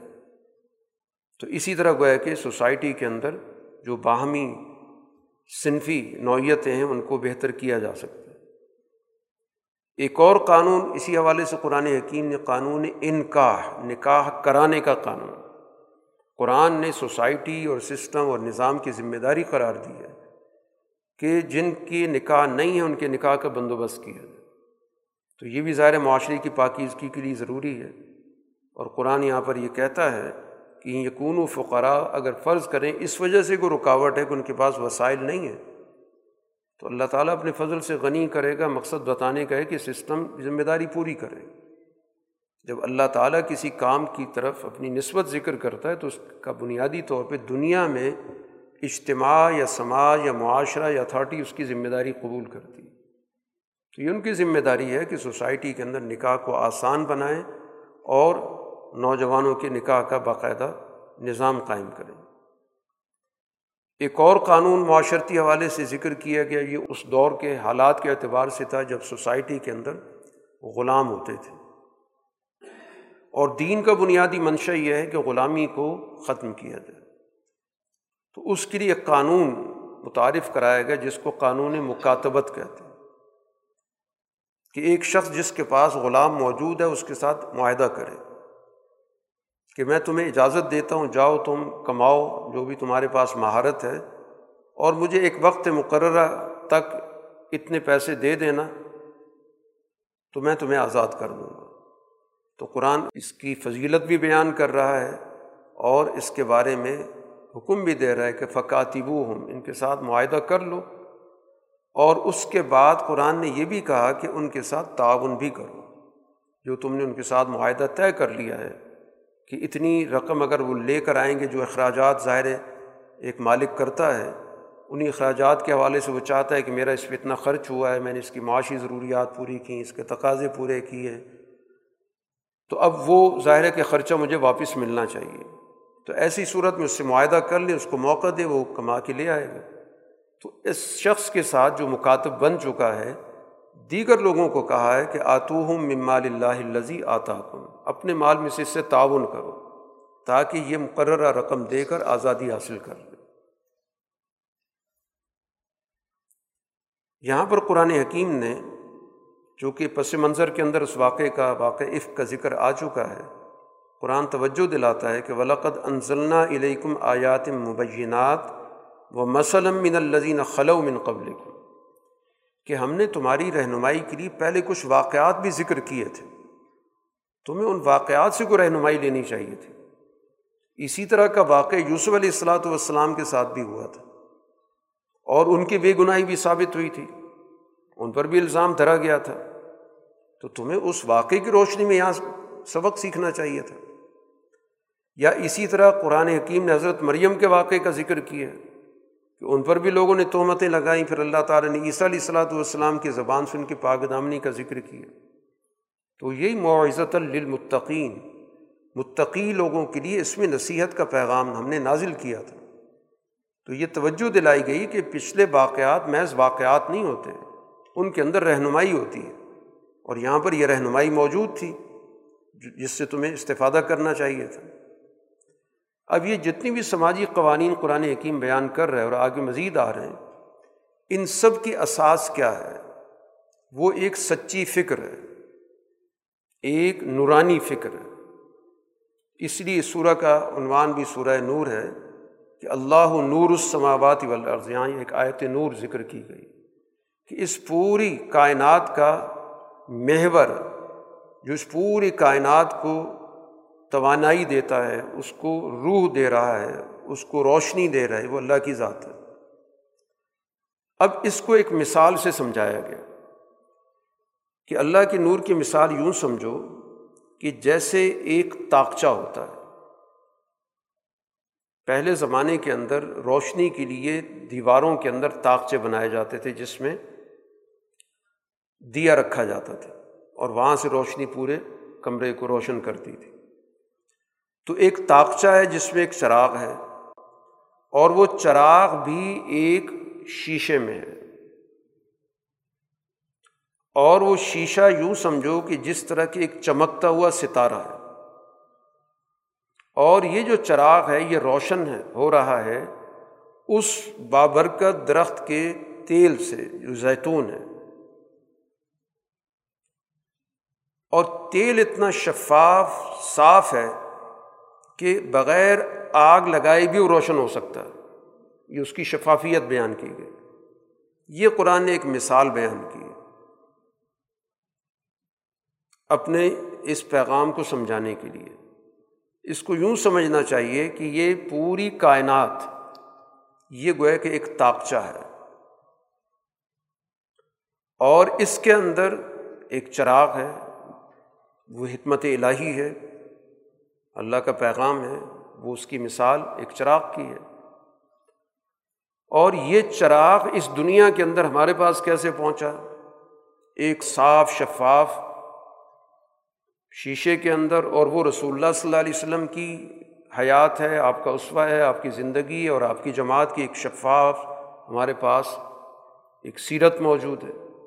تو یہ پیغام حکمت الہی کا گویا رسول اللہ صلی اللہ علیہ وسلم پہ نازل ہوا، پھر رسول اللہ صلی اللہ علیہ وسلم کے ذریعے آپ کی جماعت میں آیا۔ اب یہ جو شیشہ ہے، جس کی ابھی قرآن مثال دے رہا ہے، یہ سمجھا سے چمکتا ہوا ستارہ ہے۔ اسی حوالے سے رسول اللہ صلی اللہ علیہ وسلم کی وہ حدیث، جس میں آپ نے کہا کہ میرے صحابہ ستاروں کے مانند ہیں، رہنمائی کے حساب سے۔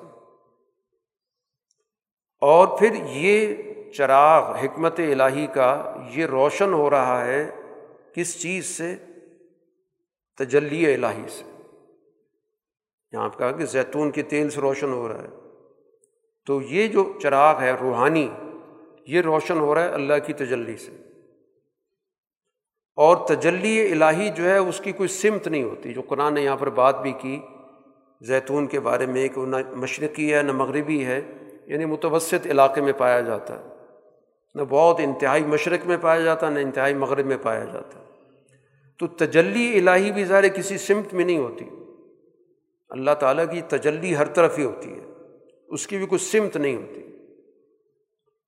اور پھر اس کے ساتھ ساتھ یہ وہی الہی بذات خود، جیسے قرآن نے کہا کہ یہ تیل اتنا صاف شفاف ہے کہ یہ روشن کر دیتا ہے، تو وہی کے اندر اللہ نے یہ صفت رکھی ہے کہ اس کے ذریعے انسانی معاشرے کی رہنمائی ہوتی ہے۔ اور اس کے ساتھ ساتھ اگر عقلی دلائل بھی آ جائیں یعنی صاف، شفاف تیل ہے اور تیل کو اگر آگ دکھا دی جائے تو ظاہر بہت زیادہ روشنی ہو جائے گی۔ تو اس وہی کے ساتھ اللہ نے انسان کو عقل و شعور بھی دیا۔ نور علا نور، کہ ایک نور اللہ نے انسان کے اندر رکھا عقل کی صورت میں۔ اور پھر ایک نور وہی کی صورت میں آ گیا۔ تو اس طرح گویا کہ اللہ نے اس انسان کو نور علا نور ہدایت کا نظام دیا۔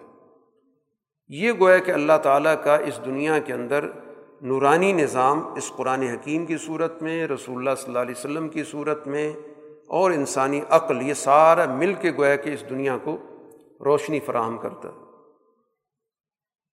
یہ اللہ تعالیٰ گویا کہ مثال لوگوں کے لیے بیان کرتا۔ ہے اب اس نور کے حامل کون ہیں۔ ان کو قرآن حکیم نے یہاں پر تعبیر کیا ہے، اللہ کے بندوں سے، رجال رجال اللہ اللہ کے بندے۔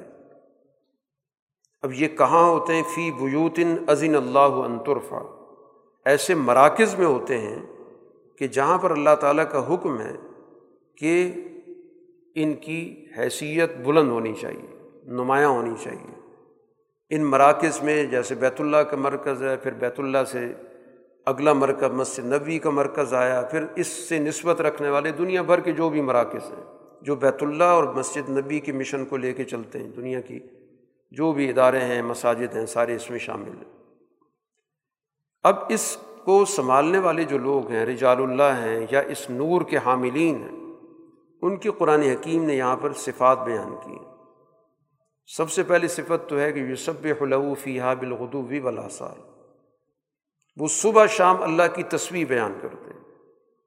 تصویر کہا جاتا ہے کہ اللہ تعالیٰ کی طرف کسی بھی غلط بات کو، نقصان کی بات کو، عیب کی بات کو، ظلم کی بات کو منسوب کرنے سے اللہ کو پاک قرار دینا۔ سبحان اللہ کا مطلب ہی یہ ہوتا ہے کہ اللہ کی ذات پاک ہے۔ ہر عیب سے، ہر خامی سے، ہر ظلم سے۔ کہ دنیا کے اندر آپ کو جو بھی کوئی بگاڑ نظر آئے گا، اس کی اللہ کی طرف نسبت نہیں ہو سکتی۔ اس کو ہم قدرت کی طرف منسوب نہیں کر سکتے۔ تو اس لیے وہ گویا کہ اپنی زبان سے اس بات کا بار بار تذکرہ کرتے ہیں کہ اللہ کی ذات پاک ہے۔ جہاں بھی عیب دیکھتے ہیں، خامی دیکھتے ہیں، ظلم دیکھتے ہیں، کہ اللہ کا اس سے کوئی تعلق نہیں۔ تو اس کا فائدہ کیا ہوتا ہے؟ تصویر کا کہ انسان پھر اس دنیا کے اندر جو اس جرم کا ذمہ دار ہوتا ہے، اس کو تلاش کرتا ہے۔ اس کا رخ پھر ادھر ہوتا ہے۔ اور یہ بگڑی ہوئی فکر ہے کہ ہم ظلم کی نسبت قدرت کی طرف کر دیں۔ کہ اللہ کی مرضی۔ تو قرآن کہتا ہے، سبحان اللہ، صبح شام گویا کہ اللہ کی تصویر بیان کرتے۔ دوسری صفت قرآن حکیم نے بتائی کہ لات الہیم تجارت الولا عن ذکر اللہ۔ ایک تو وہ کام کاج کرنے والے لوگ ہیں۔ ہاتھ پہ ہاتھ دھرے لوگ نہیں ہیں۔ راہب نہیں ہیں، تجارت بھی کرتے ہیں، خرید و فروخت بھی کرتے ہیں، کام کاج کرتے ہیں کہ بھرپور معاشی زندگی ہے۔ لیکن یہ معاشی زندگی ان کو اللہ کے ذکر سے روکتی نہیں ہے۔ عام تاثر تو یہی ہے کہ اگر اللہ کو یاد کرنا ہے تو اپنا کاروبار چھوڑو۔ اور اگر کاروبار میں کوئی مصروف ہے تو پھر اس کا اللہ سے کوئی تعلق نہیں ہے۔ ان کی زندگیوں کے اندر توازن ہے کہ اپنی عملی بھرپور ان کی ایک معاشی زندگی بھی موجود ہے، لیکن اس کے ساتھ ساتھ اللہ کے ذکر سے وہ رکاوٹ نہیں ہے۔ تو دونوں صفات ان کے اندر جمع ہیں۔ اسی طرح اقامت صلاحت ہے ایتائے زکوٰۃ ہے، زکوٰۃ دینے کا عمل ہے۔ تو گویا تمدنی اور معاشی مصروفیات ان کی ان سماجی اور دینی تقاضوں سے رکاوٹ نہیں بنتی۔ دونوں کاموں کو وہ کرتے ہیں۔ اور آخری صفت قرآن بتائی خافون یومن تقلب فی القلوب۔ پھر ان کے ذہنوں کے اندر یہ اندیشہ موجود ہے، عاقبت اندیشیں کہ ہم نے اپنی تمام سرگرمیوں کے لیے اللہ کے یہاں جواب دے۔ ہونا وہ ایک دن ایسا آئے گا کہ اس دن انسانوں کے دل بھی اپنی جگہ پہ نہیں ہوں گے، نظریں بھی اپنی جگہ پہ نہیں ہوں گی۔ ہر چیز الٹ پلٹ ہو رہی ہوگی۔ ان کو یقین اللہ تعالیٰ سب سے بہترین بدلہ دے گا۔ اب قرآن کا جیسے ہم انداز دیکھتے ہیں، جب ایک جماعت کا تعارف کراتا ہے تو جو دوسری مقابل جماعت ہے، اس کا بھی تعارف کراتا ہے۔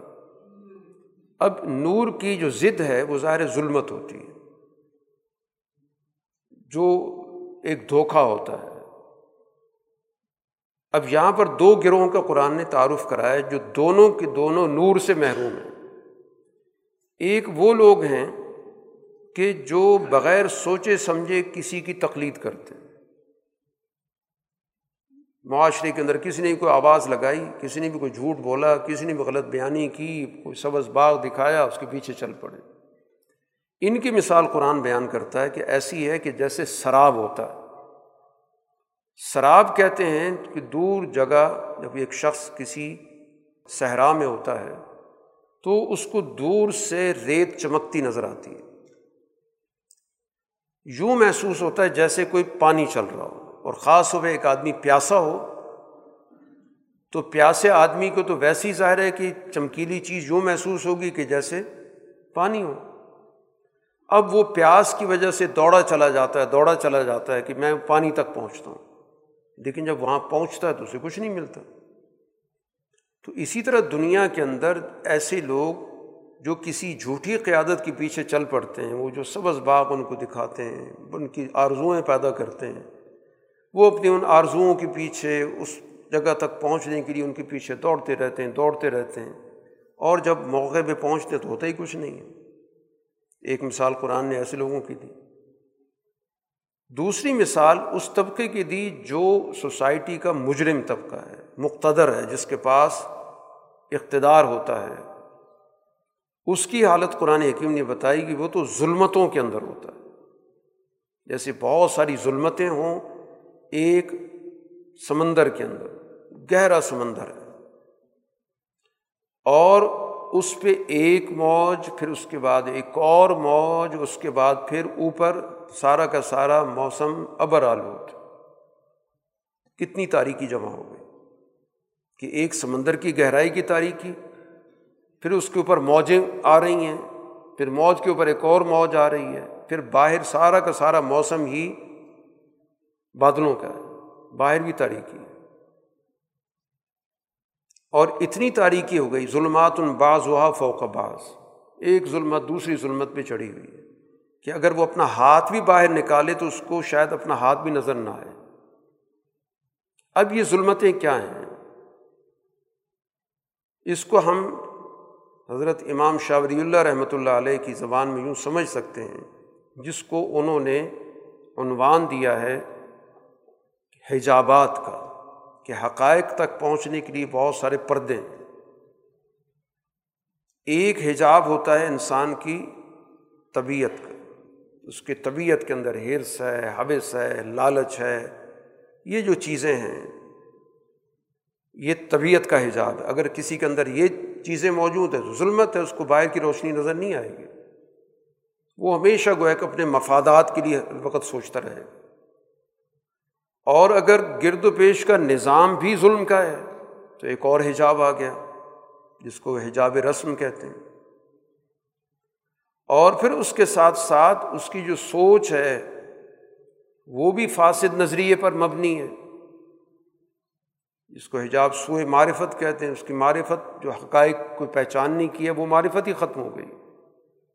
تو یہ کتنی ظلمتیں جمع ہو گئیں کہ ایک پانی کی ظلمت، پھر ایک موج، پھر ایک اور موج۔ اور پھر اس کے بعد قرآن حکیم نے کہا، اوپر ایک بادل بھی چھایا ہوا ہے۔ یعنی دنیا کا ایک عالمی نظام بھی تاغوت کا بنا، ابلیس کا نظام ہے۔ تو اب یہ بہت ساری گوئے کی ظلمتیں تو یہ مختدر جو طبقہ ہوتا ہے معاشرے کے اندر لوگوں پر مسلط ہوتا ہے، لوگوں کو گمراہ کرتا ہے اور لوگوں کے اندر ہر حبث پیدا کرتا ہے، لوگوں پر ایک ظلم کا نظام مسلط کرتا ہے اور ایک جو دنیا کا ایک عالمی ابلیسی نظام ہے، اس کا اعلی کار ہوتا ہے۔ تو یہ قرآن یقین نے اس کی مثال بھی ہمارے سامنے بیان کر دی۔ اسی کے ساتھ قرآن حکیم نے ایک اور مرض کا بھی تجزیہ کیا۔ یہ تو کفر کے مرض کا تجزیہ تھا۔ وہ ہے نفاق کا مرض۔ کیونکہ مدنی صورت ہے، تو مدینہ منورہ کے اندر ایک جماعت ایسی بھی تھی کہ دعوت وہ کرتے تھے کہ امنا بلّہ وبر رسول ہم اللہ پہ ایمان لائے، اللہ کے رسول پہ ایمان لائے، ہم نے اللہ کی اللہ کے رسول کی اطاعت کی۔ پھر اس کے بعد یہ کہہ کر وہ اس کے جو عملی تقاضے اس سے منحرف ہو جاتے۔ تو قرآن کہتا ہے، یہ اصل میں مومن نہیں ہے۔ وجہ کیا ہے کہ جب ان کو کہا جاتا ہے کہ اپنے باہمی معاملات میں انصاف کے لیے اللہ کے رسول کے پاس آؤ، فیصلہ یہاں سے کراؤ۔ تو اضا فریق من ہوں وہ اعراض کر کے چلا جاتا ہے۔ ہاں اگر اسے یہ پتہ ہو کہ اس معاملے میں ہم صحیح راستے پر ہیں، ہم نے غلط دعویٰ نہیں کر رکھا، تو پھر تو بڑے یقین کے ساتھ آئیں گے۔ انہیں پتہ ہے کہ ہم حق پہ اور اللہ کے رسول حق کے علاوہ فیصلہ نہیں کریں گے۔ لیکن جن معاملات کے اندر انہیں پتہ ہم ڈنڈی مار رہے ہیں، تو انہیں پتہ ہے ہم اللہ کے رسول کے پاس جائیں گے تو آپ نے تو حق فیصلہ کرنا ہے، ہمارے خلاف فیصلہ کرنا تو گویا اپنا ایمان کا دعویٰ کر کے اور اس کے بعد مفادات کے مطابق حکمت عملی بنا رکھی۔ اب قرآن حکیم ان کا تجزیہ کرتا ہے کہ ان کا مسئلہ کیا ہے۔ افی قلوب مرض کیا ان کے دلوں میں بیماری ہے حرص ہے حبث ہے، لالچ ہے، مفادات ہیں؟ ظاہر بھی رکاوٹ ہے۔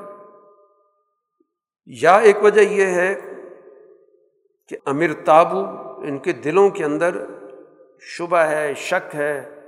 ان کو نبی کی صحیح معرفت حاصل نہیں ہے، جس کو سوئے معرفت کہتے ہیں۔ ان کا نظریہ درست نہیں ہے، شبے میں پڑے میں۔ یا تیسری وجہ یہ ہے کہ یقافون یحیف اللہ۔ کہ انہیں یہ خوف ہے کہ اللہ اللہ کے رسول ان پہ ظلم کریں گے۔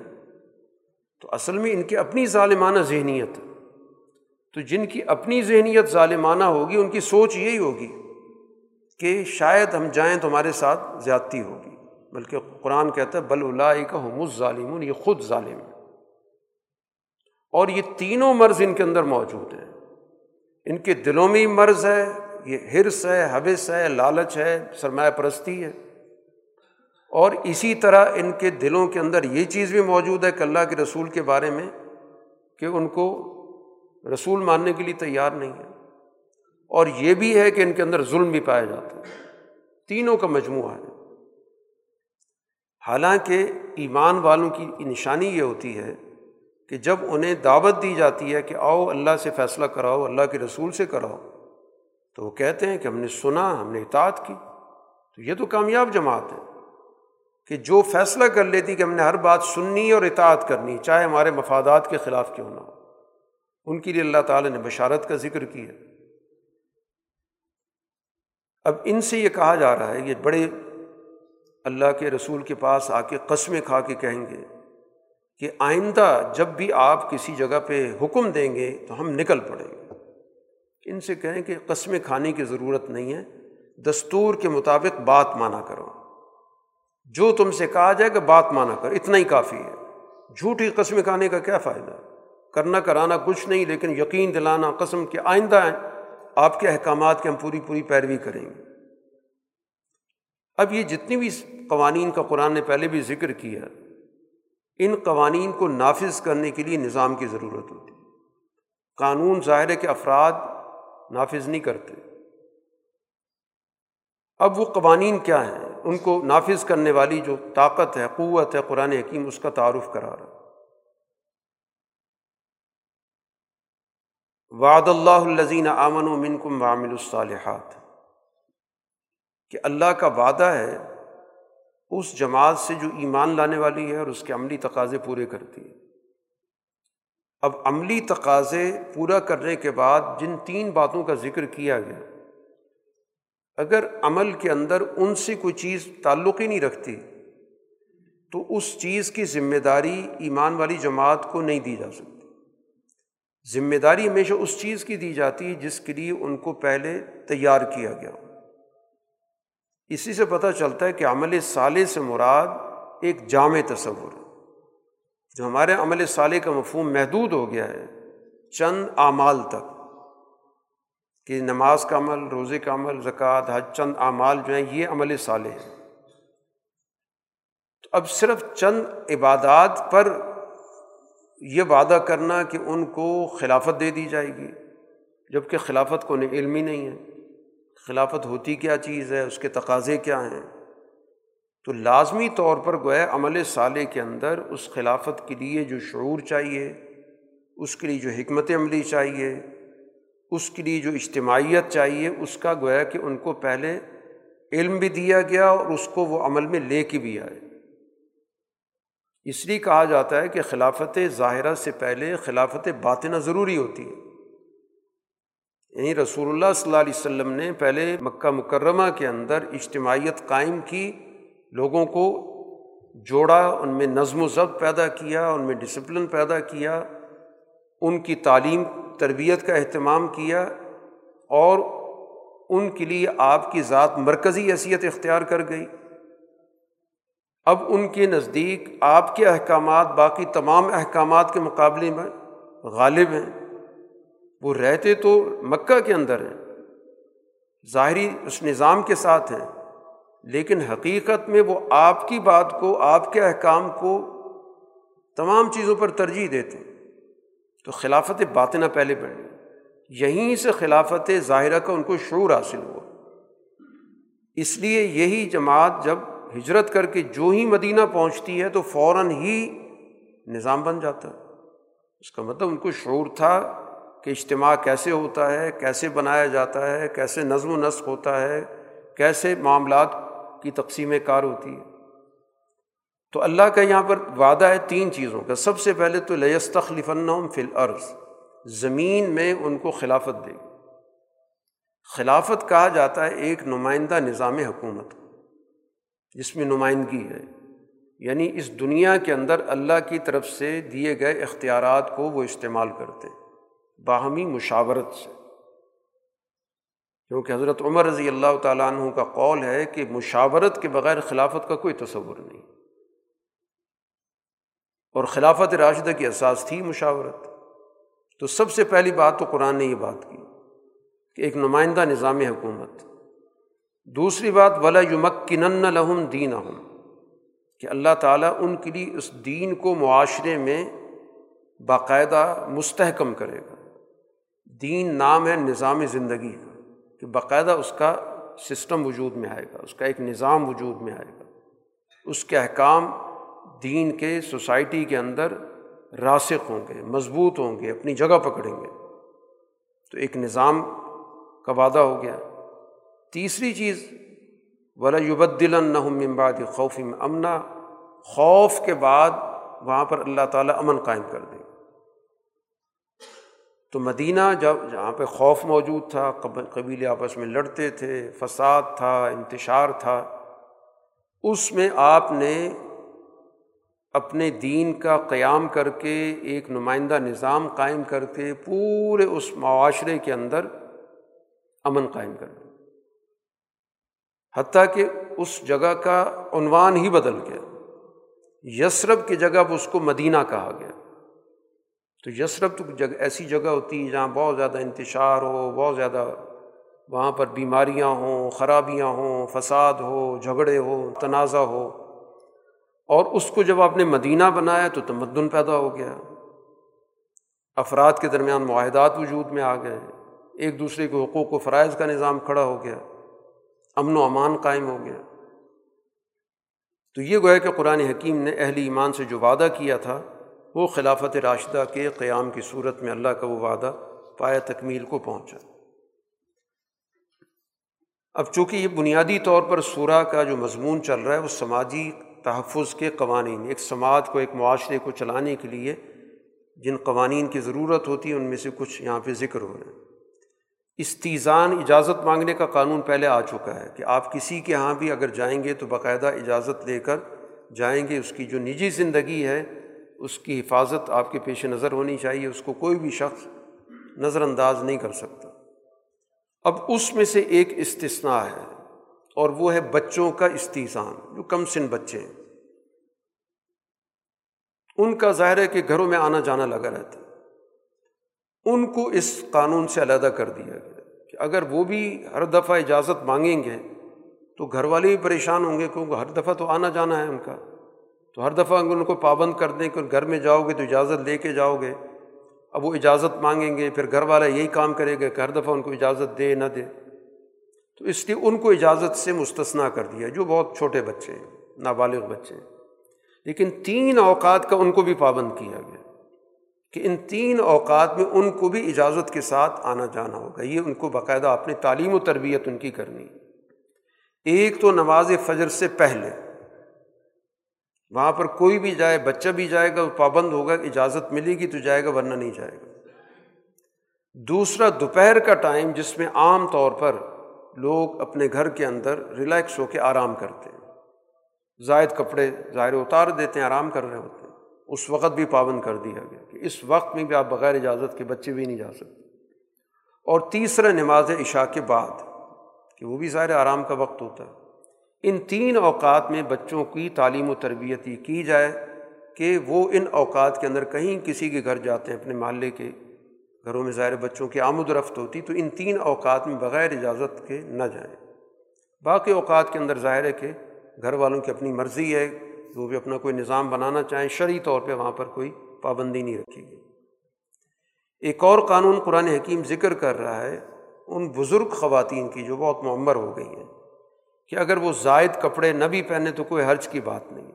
بہرحال بناؤ سنگار نہ کریں تو ان کو اللہ تعالیٰ نے ایک سہولت دے دی ہے۔ کہ جیسے پہلے ذکر آیا تھا کہ محفوظ کپڑے اور جب وہ نکلیں تو پورا اہتمام کریں، تو جو بہت زیادہ بزرگ خواتین ہو گئیں تو ان کو اللہ نے سہولت دے دی اسی طرح ایک اور چیز معاشرتی حوالے سے قرآن حکیم نے بیان کی کہ معاشرے کے اندر کچھ معذور لوگ ہوتے ہیں، کچھ نابینا ہوتے ہیں، اسی طرح کچھ پاؤں سے معذور ہوتے ہیں، بیمار ہوتے ہیں۔ تو وہ ان کے ساتھ لوگوں کے معاشرتی تعلقات میں کوئی حرج کی بات نہیں ہے۔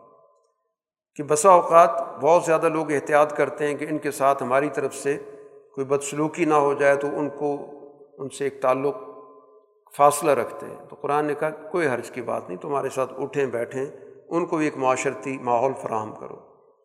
پھر اسی طرح خاندان کے جو باہمی قریبی رشتے ہیں، جن کو قرآن نے یہاں پر ذکر کیا ہے، تو وہاں پر بھی آنے جانے میں، ان کے گھروں میں، کھانے پینے میں کوئی حرج کی بات نہیں۔ ہے یہ تو معاشرتی معاملات ہیں۔ سارے مل بیٹھ کے پورا خاندان بیٹھ کے کھانا چاہتا ہے تو بھی ٹھیک ہے، اکیلے اکیلے بیٹھ کے کھا رہے ہیں تو بھی ٹھیک ہے۔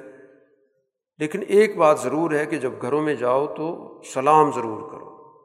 یہ بھی گویا کہ بنیادی طور پر ایک رہنمائی دی گئی کہ آپس میں سلام کا تبادلہ ضرور کرو۔ جب بھی گھروں میں جاؤ، حتیٰ کہ اپنے گھر میں بھی جاؤ تو وہاں پر بھی سلام کرو۔ یہ اللہ تعالیٰ کی طرف سے ایک بابرکت تحفہ ہے۔